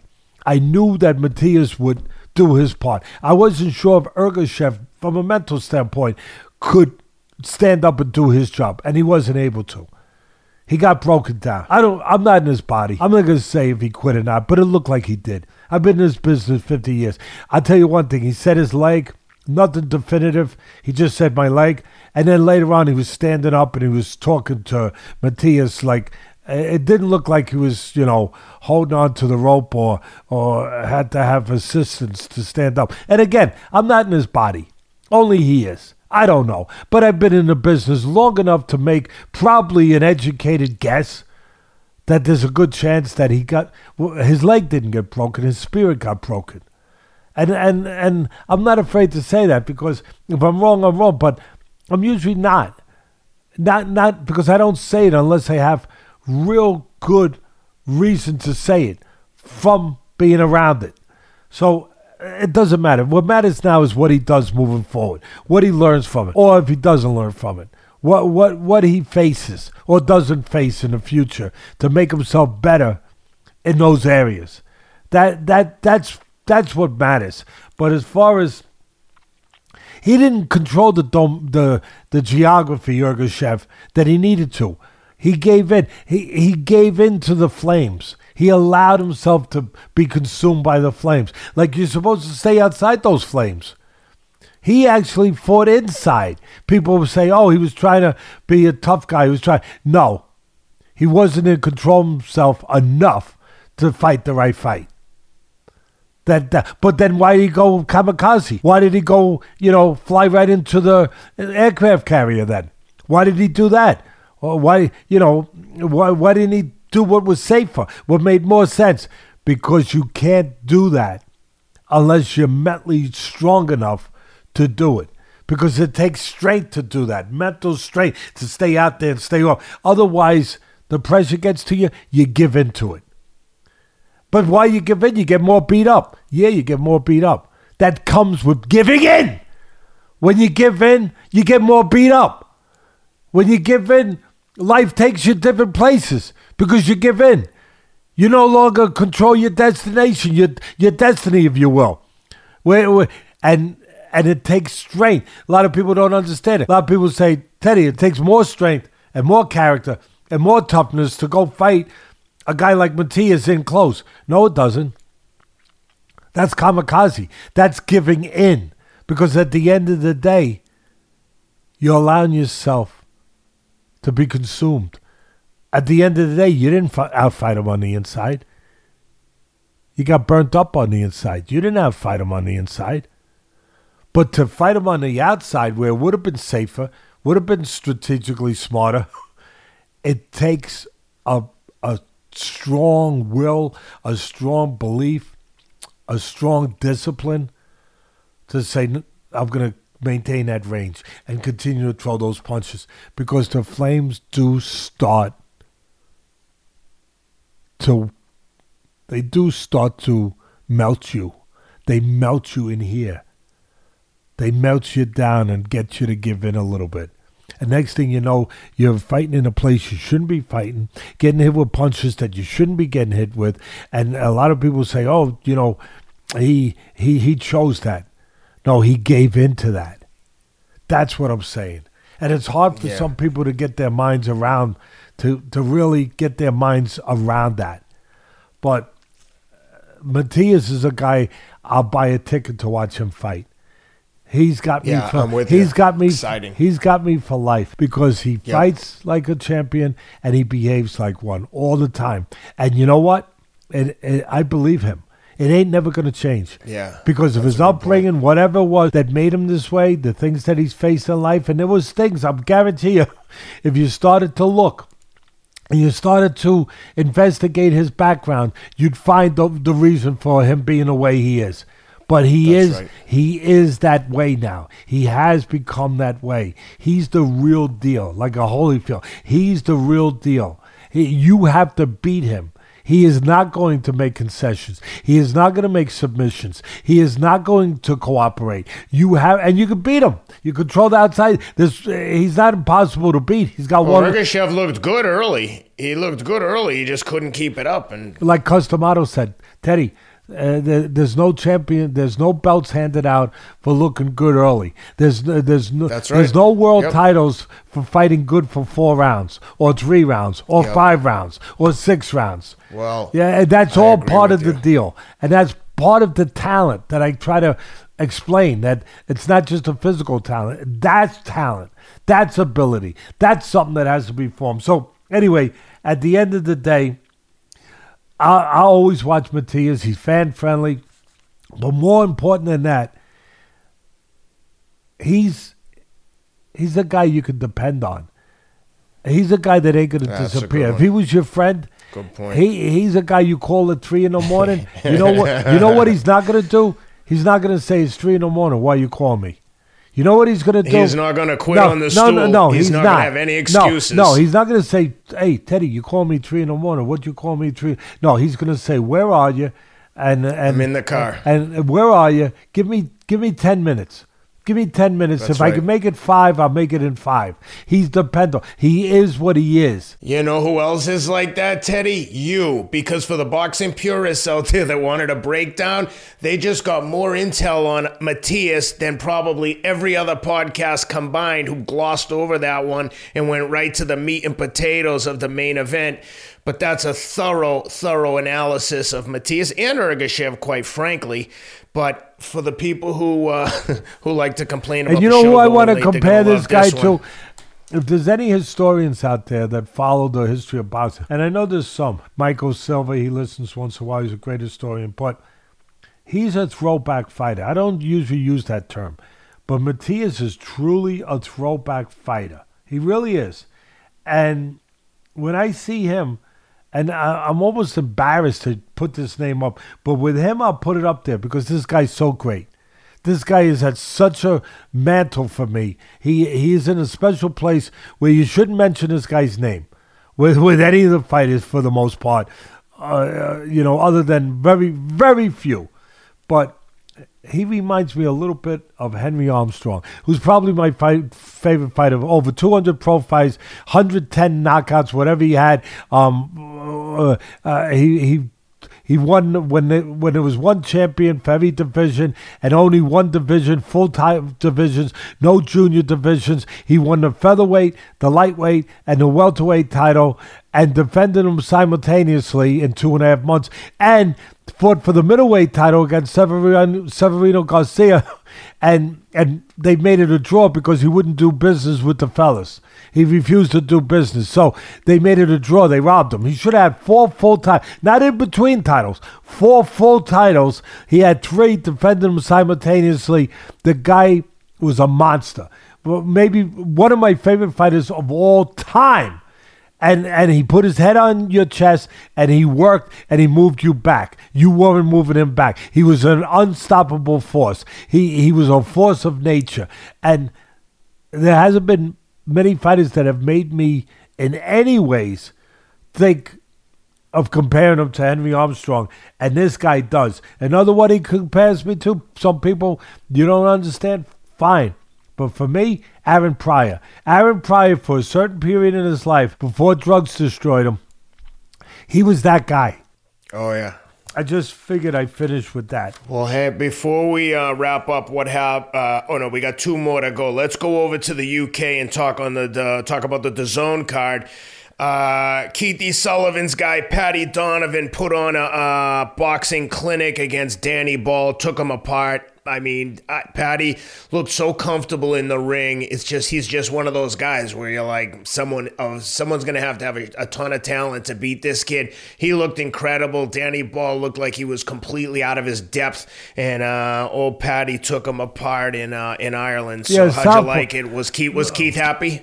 Yeah, very happy he was over there too, because that's what he is. He goes over. Keith, you know, he's not just going to be a manager. He's a co-manager with the trainer of Donovan, and he's got the right trainer and Andy Lee, former world champion, also a southpaw like Donovan. so he's got the right guy teaching him and managing him, and he's got the right guy in Keith because Keith's not going to be a manager just in name and just in you know just just in appearance of you know like a figurehead. Uh, yeah, he's a manager, and he no, he's gonna he's gonna do what fighters what I always kind of insist fighters top fighters have to do. Not only fight like a top fighter, behave like a top fighter. He's gonna behave the way a manager should. He got on a plane, he went to Ireland, and he was there with his fighter for the most important fight at this point in his career. He stepped up and he made me look smart, Donovan. I'll tell you why. It's hard to make me look smart, but he made me look smart because I had said on our show last week, I had said that Donovan was the, for me, was the top prospect, uh, Irish prospect, and I, Ireland's having a, a renaissance in boxing. They used to have great fighters, you know, years ago, um, and then uh, you know it, it slacked off a little bit, and it's coming back big. It's coming up back big over there. The the crowds are, are there. Uh, the the fans are there. They they're great fans, just like we have great fans, you know, in all areas in in boxing, uh, whether it's the Mexicans, whether wherever wherever it is. But over in London, you have great fans. But Ireland has always had a, a history of the fans being involved in the sport, backing the sport, uh, having really their own great fighters, and it's coming back. And there's some good prospects out there. But Donovan, I said it last week before this fight. For me, he's he he's he's in front of the line. He's he's he's the first guy as far as the line of prospects. He's number one for me, and for me, he he kind of uh, he argued my case pretty well, where he went in there. He had you know he stepped up in this fight. Uh, I I get a kick out of it his forget before I even talk about his ability in the ring and his you know obviously his boxing style, his boxing acumen. I just loved the way he had a perfect haircut, meticulously groomed, and he reminded me. You're gonna laugh. Here's another one for the history historians out there. There was a great fighter, one of the greatest fighters of all time. So I'm not playing around here. I'm not just saying this is a guy. Who, this was a guy that's just a good fighter. I'm gonna name a guy. Anytime Teddy says I'm uh, not yeah, playing I'm gonna, around here, you better pay attention. I'm gonna name a guy who's probably on the top ten of greatest fighters in the history of this sport, which has been around longer than any other sport, uh, and that's quite a statement. There was a fighter, middleweight champion named Harry Greb, and he was he probably had 300 pro fights, and he probably had 100 of them with one eye where where he had a detached retina back in those days. They they you know they they didn't uh, they couldn't fix a detached retina. Plus, uh, they you know he could hide it where they didn't have the examinations the way they do today, where it would have been found out. So he probably had a hundred fights with a detached retina that they didn't know about. Um, and he had close to, I think it was close to 300 pro fights. Uh, he was the, he was the, he was the Pittsburgh windmill. I mean, he'd he'd never stop throwing punches, and his hair was always perfect. He, he, he had his hair groomed. He he was a stylish guy. He was you know, Cus used to say if you're if you're gonna fight like a great fighter, look like a great fighter. Well, he followed in that sort of way uh, of of what Cus would talk about, and he had his hair perfect, and you know he took pride that the way he went in there was the way he finished with his hamper. Donovan is the first fight I can think in a long time that actually made me think of Harry Greb in that way. And then that he he he listen, the hair means crap if you can't fight, right? Uh, we're not going to be talking about the hair if he if he can't fight, but the way he fought, but the way that his hair, it looked the same after the fight as it did before. It was like one little piece that was out of place. I I had to mention some about that. Uh, you got to be pretty good to fight a whatever amount of rounds that was. What to go three four rounds uh, without your hair getting even mussed a little bit. You got to be pretty good. Uh, bottom line is, in all seriousness, uh, first round there wasn't a lot of action, but. Uh, Donovan landed. Uh, he's a southpaw he he landed a he landed a a, a straight left hand, I believe. Uh, and then uh, I thought that was enough to win the first round. Then the second round, he started taking control. He uh, his style for Donovan, he controls range real well. The only thing that I would say is a negative that he's got to be careful of, he's got to correct. His chin is up a little high. Got to tuck that chin a little bit. The old timers would say it's uh, like a lantern in a storm. You, you got to put it down a little bit. But he, he's, you know, he's got a real good amateur pedigree. Uh, he's been in there with good fighters. Uh, he's obviously he has a chin on him, but still, you don't want to expose it. Uh, I like the way in the second round that he he controlled range and he went to the body. He used his jab as a measuring stick.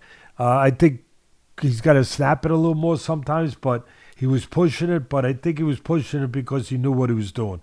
He was using it as a measuring stick, looking to set up his power punch, his left hand from the southpaw position, and uh,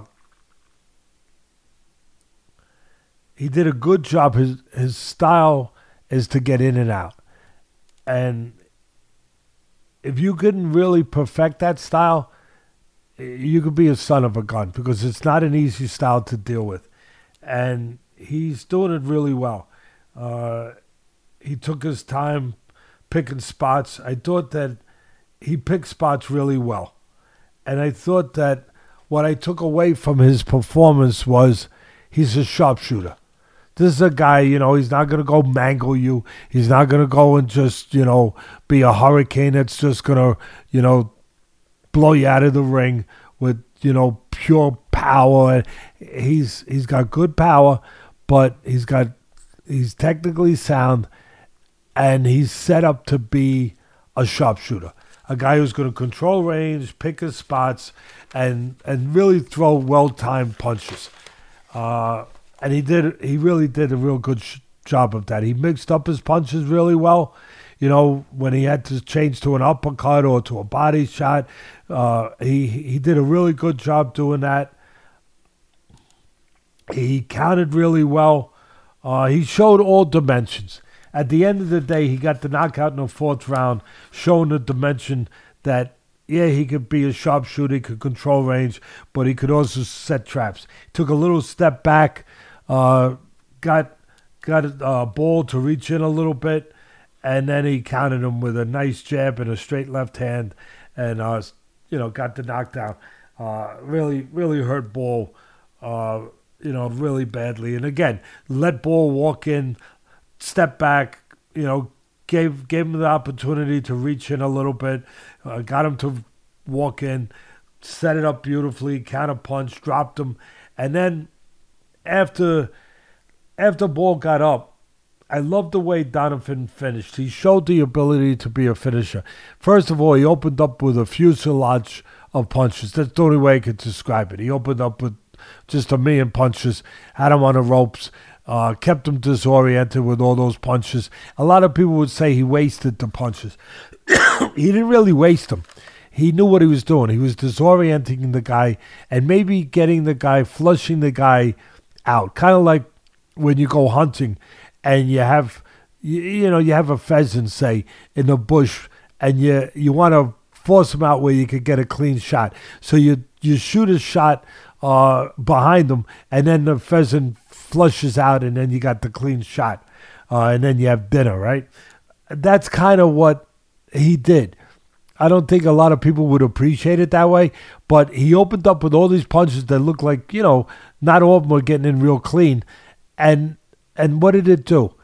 Sure enough, it flushed ball off the ropes, looking for reprieve, looking for an escape.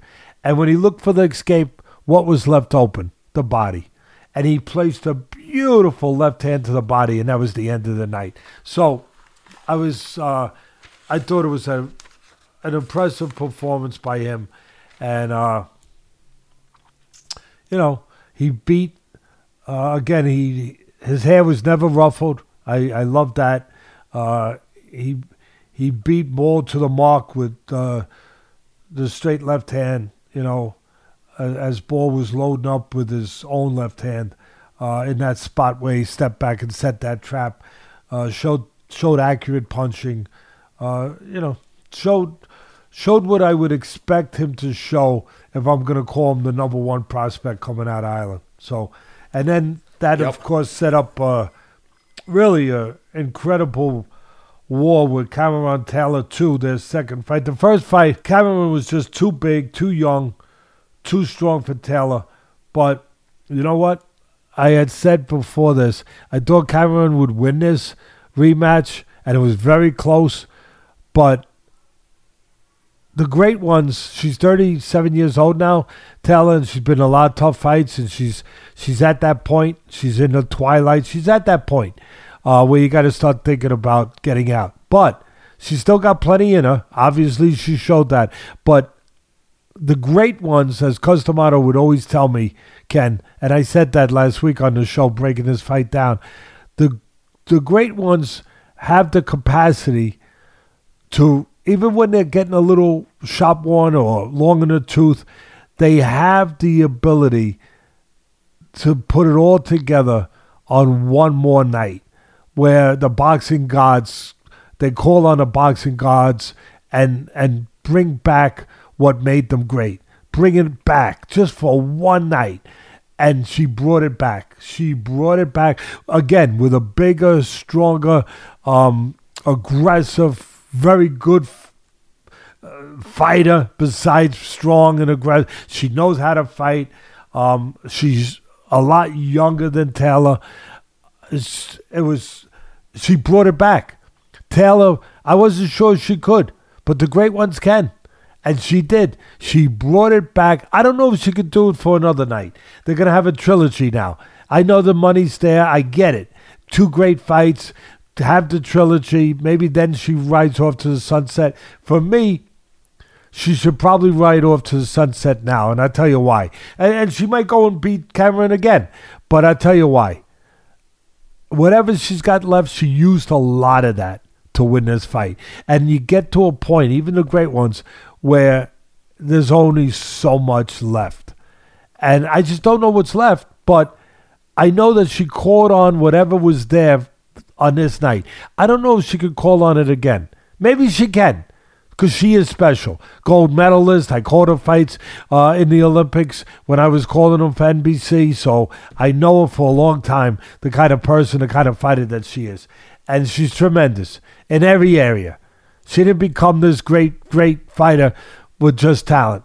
She did it with character, with perseverance, with all those attributes, with all those talents that I often talk about that are not quantifiable where you can look at it and see the speed and see the see the explosive power, but they're they're just as important and even more important because you can't use those physical talents without those talents. So at the end of the day, um, going in, I thought from a technical standpoint, Taylor had to be a sniper. She had to pick her spots.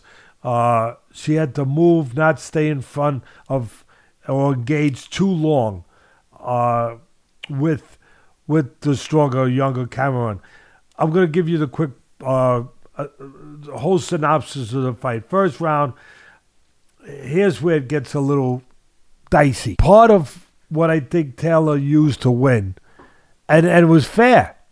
She's fighting at home in front of all beloved Irish enthusiastic fans. She rode the emotion of the fans. She she brilliantly rode the emotion of the fans. I, you could see it. She rode that emotion. Yeah, you're in the ring alone. The fans are in the, but you know what? They are in the ring with you. And certain times they are. And they were with her, and she just rode that emotion. I mean, she can't ride it if she's not a great fighter, and if she's not doing the hard work. But she she was lifted the same way as a, a, a sailboat gets lifted when the sails get, you know, filled up with air, with, with a wind. That that wind comes out of nowhere. That wind, that that that wind of emotion, of love, of enthusiasm from those Irish fans really did fill her sails, so to speak. She she had a great fight plan. Again, she picked the spots. She knew she couldn't engage too long. But being home, one of the other advantages, you get home cooking sometimes, home judging, home refereeing. Hey, it happens. I think she got a little bit of that. I think she earned the win. Before I even go through this, I think she earned the win. Very tough, very close, but I think she earned it, and she got it. But in that first round, Cameron scored a knockdown and it wasn't counted. It should have been a knockdown. It should have been counted. A punch lands, she went down. I mean, how much more simple does it get? A punch lands, you go down. Knockdown. Not on the shoulders, not on the arms, but on the, the head, the chin.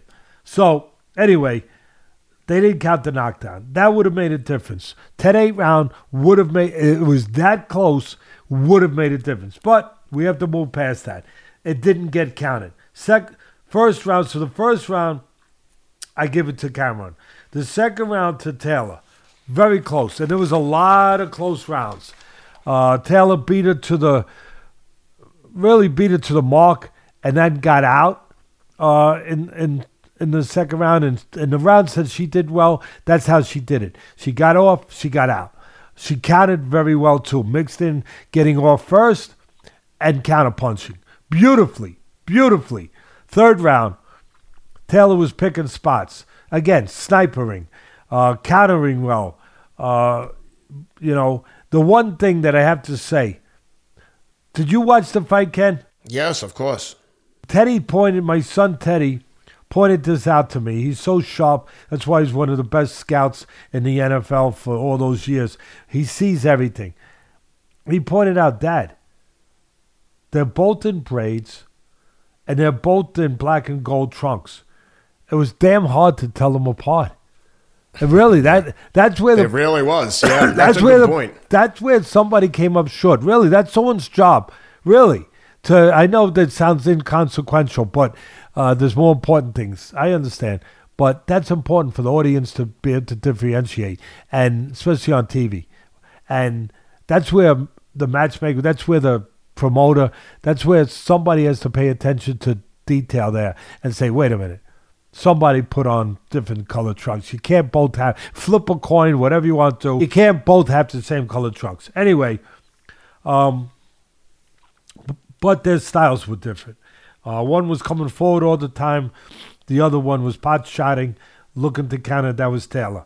Uh, as I, I made a note to myself that the crowd's helping her. She's riding the emotion. She wins the third round, picking spots, moving, you know, tying up the younger, stronger Cameron when Cameron got in close. Uh, she did a good job of that. Uh, Cameron, I said to my uh, note here, needs to be free with her hands when she gets inside. That that hurt Cameron where when she got inside, she's stronger, she's younger. She needed to have her hands free, and there were there were times when she wasn't able to have her hands free. Where Taylor did a good job of tying her up, uh, and that was a that was important. That was important. When she had her hands free, which she did later in the fight, she did damage. She did damage, and uh, she being Cameron. Fourth round, I gave it to Cameron on her jab coming forward, uh, coming in behind the jab, close, uh, close round. Uh, you know, because Taylor was picking counter shots well, but um, I gave the fourth round to Cameron. Fifth round, it's the jab and the aggression of Cameron versus the legs and countering of Taylor. I give the fifth round to Cameron. Sixth round, very close. Taylor counted, got off first uh, in spots. Uh, I gave the round to Taylor. Very close. Round seven, quick right hands. She's got a beautiful straight right hand. She used it against Serrano in Madison Square Garden. The first time that a, a woman's fight was the main event in the great, great, uh, iconic uh, Madison Square Garden. Uh, that was an unbelievable fight with Serrano. Taylor used straight, quick right hands to win that fight and to pull that fight out of the fire, which that fight was a very tough fight. Uh, round seven, quick right hands scoring for Taylor. Uh, great seventh round. And uh, close round, but the right hand of Taylor's at the end of the round gives her the seventh round. Eighth round, big round uh, for Cameron. She showed her strength. She showed her physicality on the inside. Again, she got her hands free. Uh, and I said a note to myself the key is when she keeps her hands punching in there, doesn't get smothered or tied up, she's got the edge. When she gets tied up, then on the outside, of course, Taylor has the edge. Eighth round, good round for Cameron. Ninth round, Taylor went back to getting off first, Cameron staying on the outside, tying up in close. I give the ninth round to Taylor. Full disclosure. Always get full disclosure here. I don't know who won the 10th. I got distracted. It was like, I'm not going to put a name in there. I didn't, I, that I don't, that I can't stand by. So a lot of people are going to be like, come on, Teddy, you kidding me. Nope, I'm being honest. The 10th round, it was another close round. Um, Taylor, you know, I don't, I actually made a note to myself. I don't know about the 10th as far as scoring, but Taylor won the fight with her experience, her smart, emotion of the crowd she rode, and her ability to rise to the moment, as the greats do for one more great effort. And and uh, so here's my scorecard, just so you understand. I did I did score it. Uh, I had it going into the 10th round. I had Taylor five rounds, Cameron four rounds. So, again, fully honest about this. If I gave the round to Taylor, and I'm not saying I would have because it was very close, but if I would have gave the round to Taylor, she wins six rounds to four by two points. If I would have gave the round to Cameron, it's a draw. That's how close. That's how close the fight was. Um, I again, uh, you give it close. The score that was close to for Taylor, no problem. I forget what the scores were. Do you have the scores there? Because there might have been one outrageous score. Uh, I think there was one for. It was a. I believe it was split, right? If they're close, I have no argument. You know, draw one point for Taylor, but if, if you're given a if you're given a fight We by had um, we had one judge had it even, just like you, 95 95, Yeah. what you could have had. Yep. Uh, and one had it in favor of Taylor. one guy had 98 92. I wonder what fight take he take his watching. License away. other- No, no, take his license away. Take his license away. Uh, really, and um, Only two rounds for Ta- to, for Cameron, and then the, the third judge had it just what you just described, 96 94. So two of the three basically saw it more or less the same way you saw it, and one guy was like clearly had his filled out beforehand. Yeah, terrible. And and again, if if I'm if we haven't ever had a national commission, uh, I'm right there, uh, very politely. You know, you don't have to get nasty, but very politely. Uh, please turn your license in Monday morning. Please just drop it off, and you know, just drop it off at the office. And um, good luck with your future endeavors. As long as you're never seen in boxing again. Uh, good luck. That's Well, it. You know, oh no, if you want to buy a ticket and come to a fight, that's fine. But you'll never be sitting ringside with a pencil in your hand ever again because you did enough damage. But we have one more, right? We have to. Yeah, well, and we're just gonna do a, A a preview, quick preview. of the uh, quick preview. Uh, Ryan Garcia and Oscar Duarte coming up this week, and what do we need to look for? Who's gonna win, and everything that goes with it.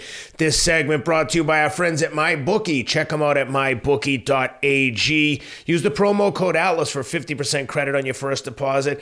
Teddy, give your uh, analysis, but before you give your prediction, let me pull up the line. So tell me what we should look for, and I'll tell you what the line is when you're done. Listen, Duarte is he's twenty six and one with twenty one knockouts, right? Am I correct with that? I believe so. I want to make sure. so. Give me a yeah, sec. twenty six and one, 21 knockouts. Oscar Duarte. He's a. This is what he is. He's a real opponent. He's you know, obviously You got it. 26 and 1, 21 knockouts. Obviously the money guy here, you know, the golden goose, the guy that they want to protect is Ryan Garcia. He's coming off a knockout loss to a great fighter, one of the best fighters in the business, um, to to Tank Davis. Uh, this is a, obviously, uh, if he's going to continue his career, he's got to have a win and hopefully a good showing. Uh, does does uh, Ryan Garcia? But this opponent is a real opponent. He's he's strong physically. He's aggressive. He's uh, you know, he's got a good mentality, a, a aggressive uh, guy that looks to uh, capable of overcoming difficulty in the ring, which all fighters should be capable of doing if they're going to go anywhere. He's a good body puncher. Like I said, he's he's always bringing the action to you. Uh, he he loves to use his left hook. His left hook is a big punch, whether it's to the body, the head. Uh, he does throw a lot of single shots, but he will put combinations when he traps you on the ropes. If he can trap, he wants to trap you on the ropes. He wants to get in close. He's not going to win on the outside. The one shortcoming I see with Duarte, and I see a lot of strengths. I, like I said, I see physicality. He's a good puncher. He's not a great puncher, but he's a good, solid puncher, and he throws everything hard. He throws everything hard. He's a guy that's always looking for power shots. He looks to get in position and throw power shots. What he comes up short, or where he comes up short, he doesn't use his jab enough. That's where he's going to have a problem with Garcia. Garcia is going to be able to control him on the outside with the jab and look to keep range, distance with his jab where he can then counter Duarte, who is predictable. I mean, he's aggressive. He's he's not going to suddenly get on a bicycle and you know go left or right. He, for the most part, he's going to go straight forward, and that predictability with the lack of a jab coming forward can really serve Garcia in the way that his connections, his people wanted to serve him, you know, in choosing his opponent, where he can he can keep him busy with the jab and set him up for counters, you know, set him up for, you know, straight shots off of the jab. That's what you would figure that Garcia is going to do. Control the outside, use the jab, keep the Duarte at bay, and walk him into shots. You would think that that's what he's going to look to do. Uh, even walk him into his counter hook. And Garcia's got a, Ryan Garcia's got a very good counter hook. Uh, so at the end, Let me of, give you the line. yeah, at the end of the day, I I think that. Well, go ahead, give me the lines. Got uh, Ryan Garcia, pretty big favorite here at minus 450. You getting plus 280 back on uh, Duarte. Yeah, uh, look, Duarte, they picked him. They're not dumb. They picked him for a reason. But I also am seeing that the guy's a live dog. He's a live dog in a way that he's a game guy. He's, you know, you can, he's going to give you a full effort. He's going to be aggressive until you make him not be aggressive by hurting him if that's what you can do. Uh, as I said, his shortcoming is he doesn't jab enough. If you're going to be aggressive, you better put some bugs on the windshield, as I like to say when I was calling the fights ringside at ESPN all those years, where you use your jab to just to blur the vision of the guy on the outside. So when you're coming in, it's harder for him to time you, harder for him to pick shot, to pot shot you. Without the jab, it's going to be easier for for uh, Ryan Garcia to pot shot him, to catch him coming in. That that's the one thing I see a big advantage possibly for Ryan. Uh, if he can get in close and keep his hands free, trap him on the ropes, it's going to be very interesting. One of the other shortcomings of Duarte, or flaws from a technical standpoint, Duarte does something that I always say don't do. And if I got the fighter on the other side, I say look for an opportunity to take advantage of that. And what that is is he'll sometimes load up. Lead with the left hook. Yep, you got it. He'll load up with the left hook. You you've heard it before. He'll he'll load up with that big left hook coming in. Maybe even jump in with it a little bit.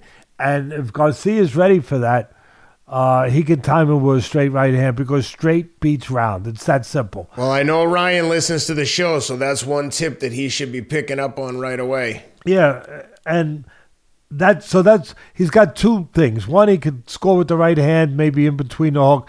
The other is he can try to really dominate the fight with his jab, keep Duarte from getting to his sweet spot, uh, his comfort area, which would be close inside where he can do the work that he likes to do.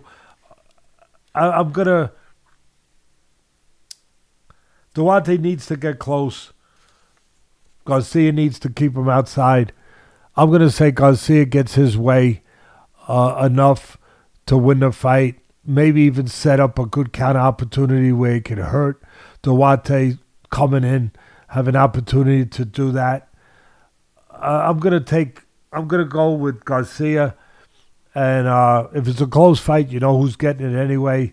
You know it's it's ob- right. obviously gonna be. Garcia. So I'm I'm gonna go with. Uh, unfortunately, I wish I wasn't saying that in my sport that I love, but it's a reality that that's just the way it is.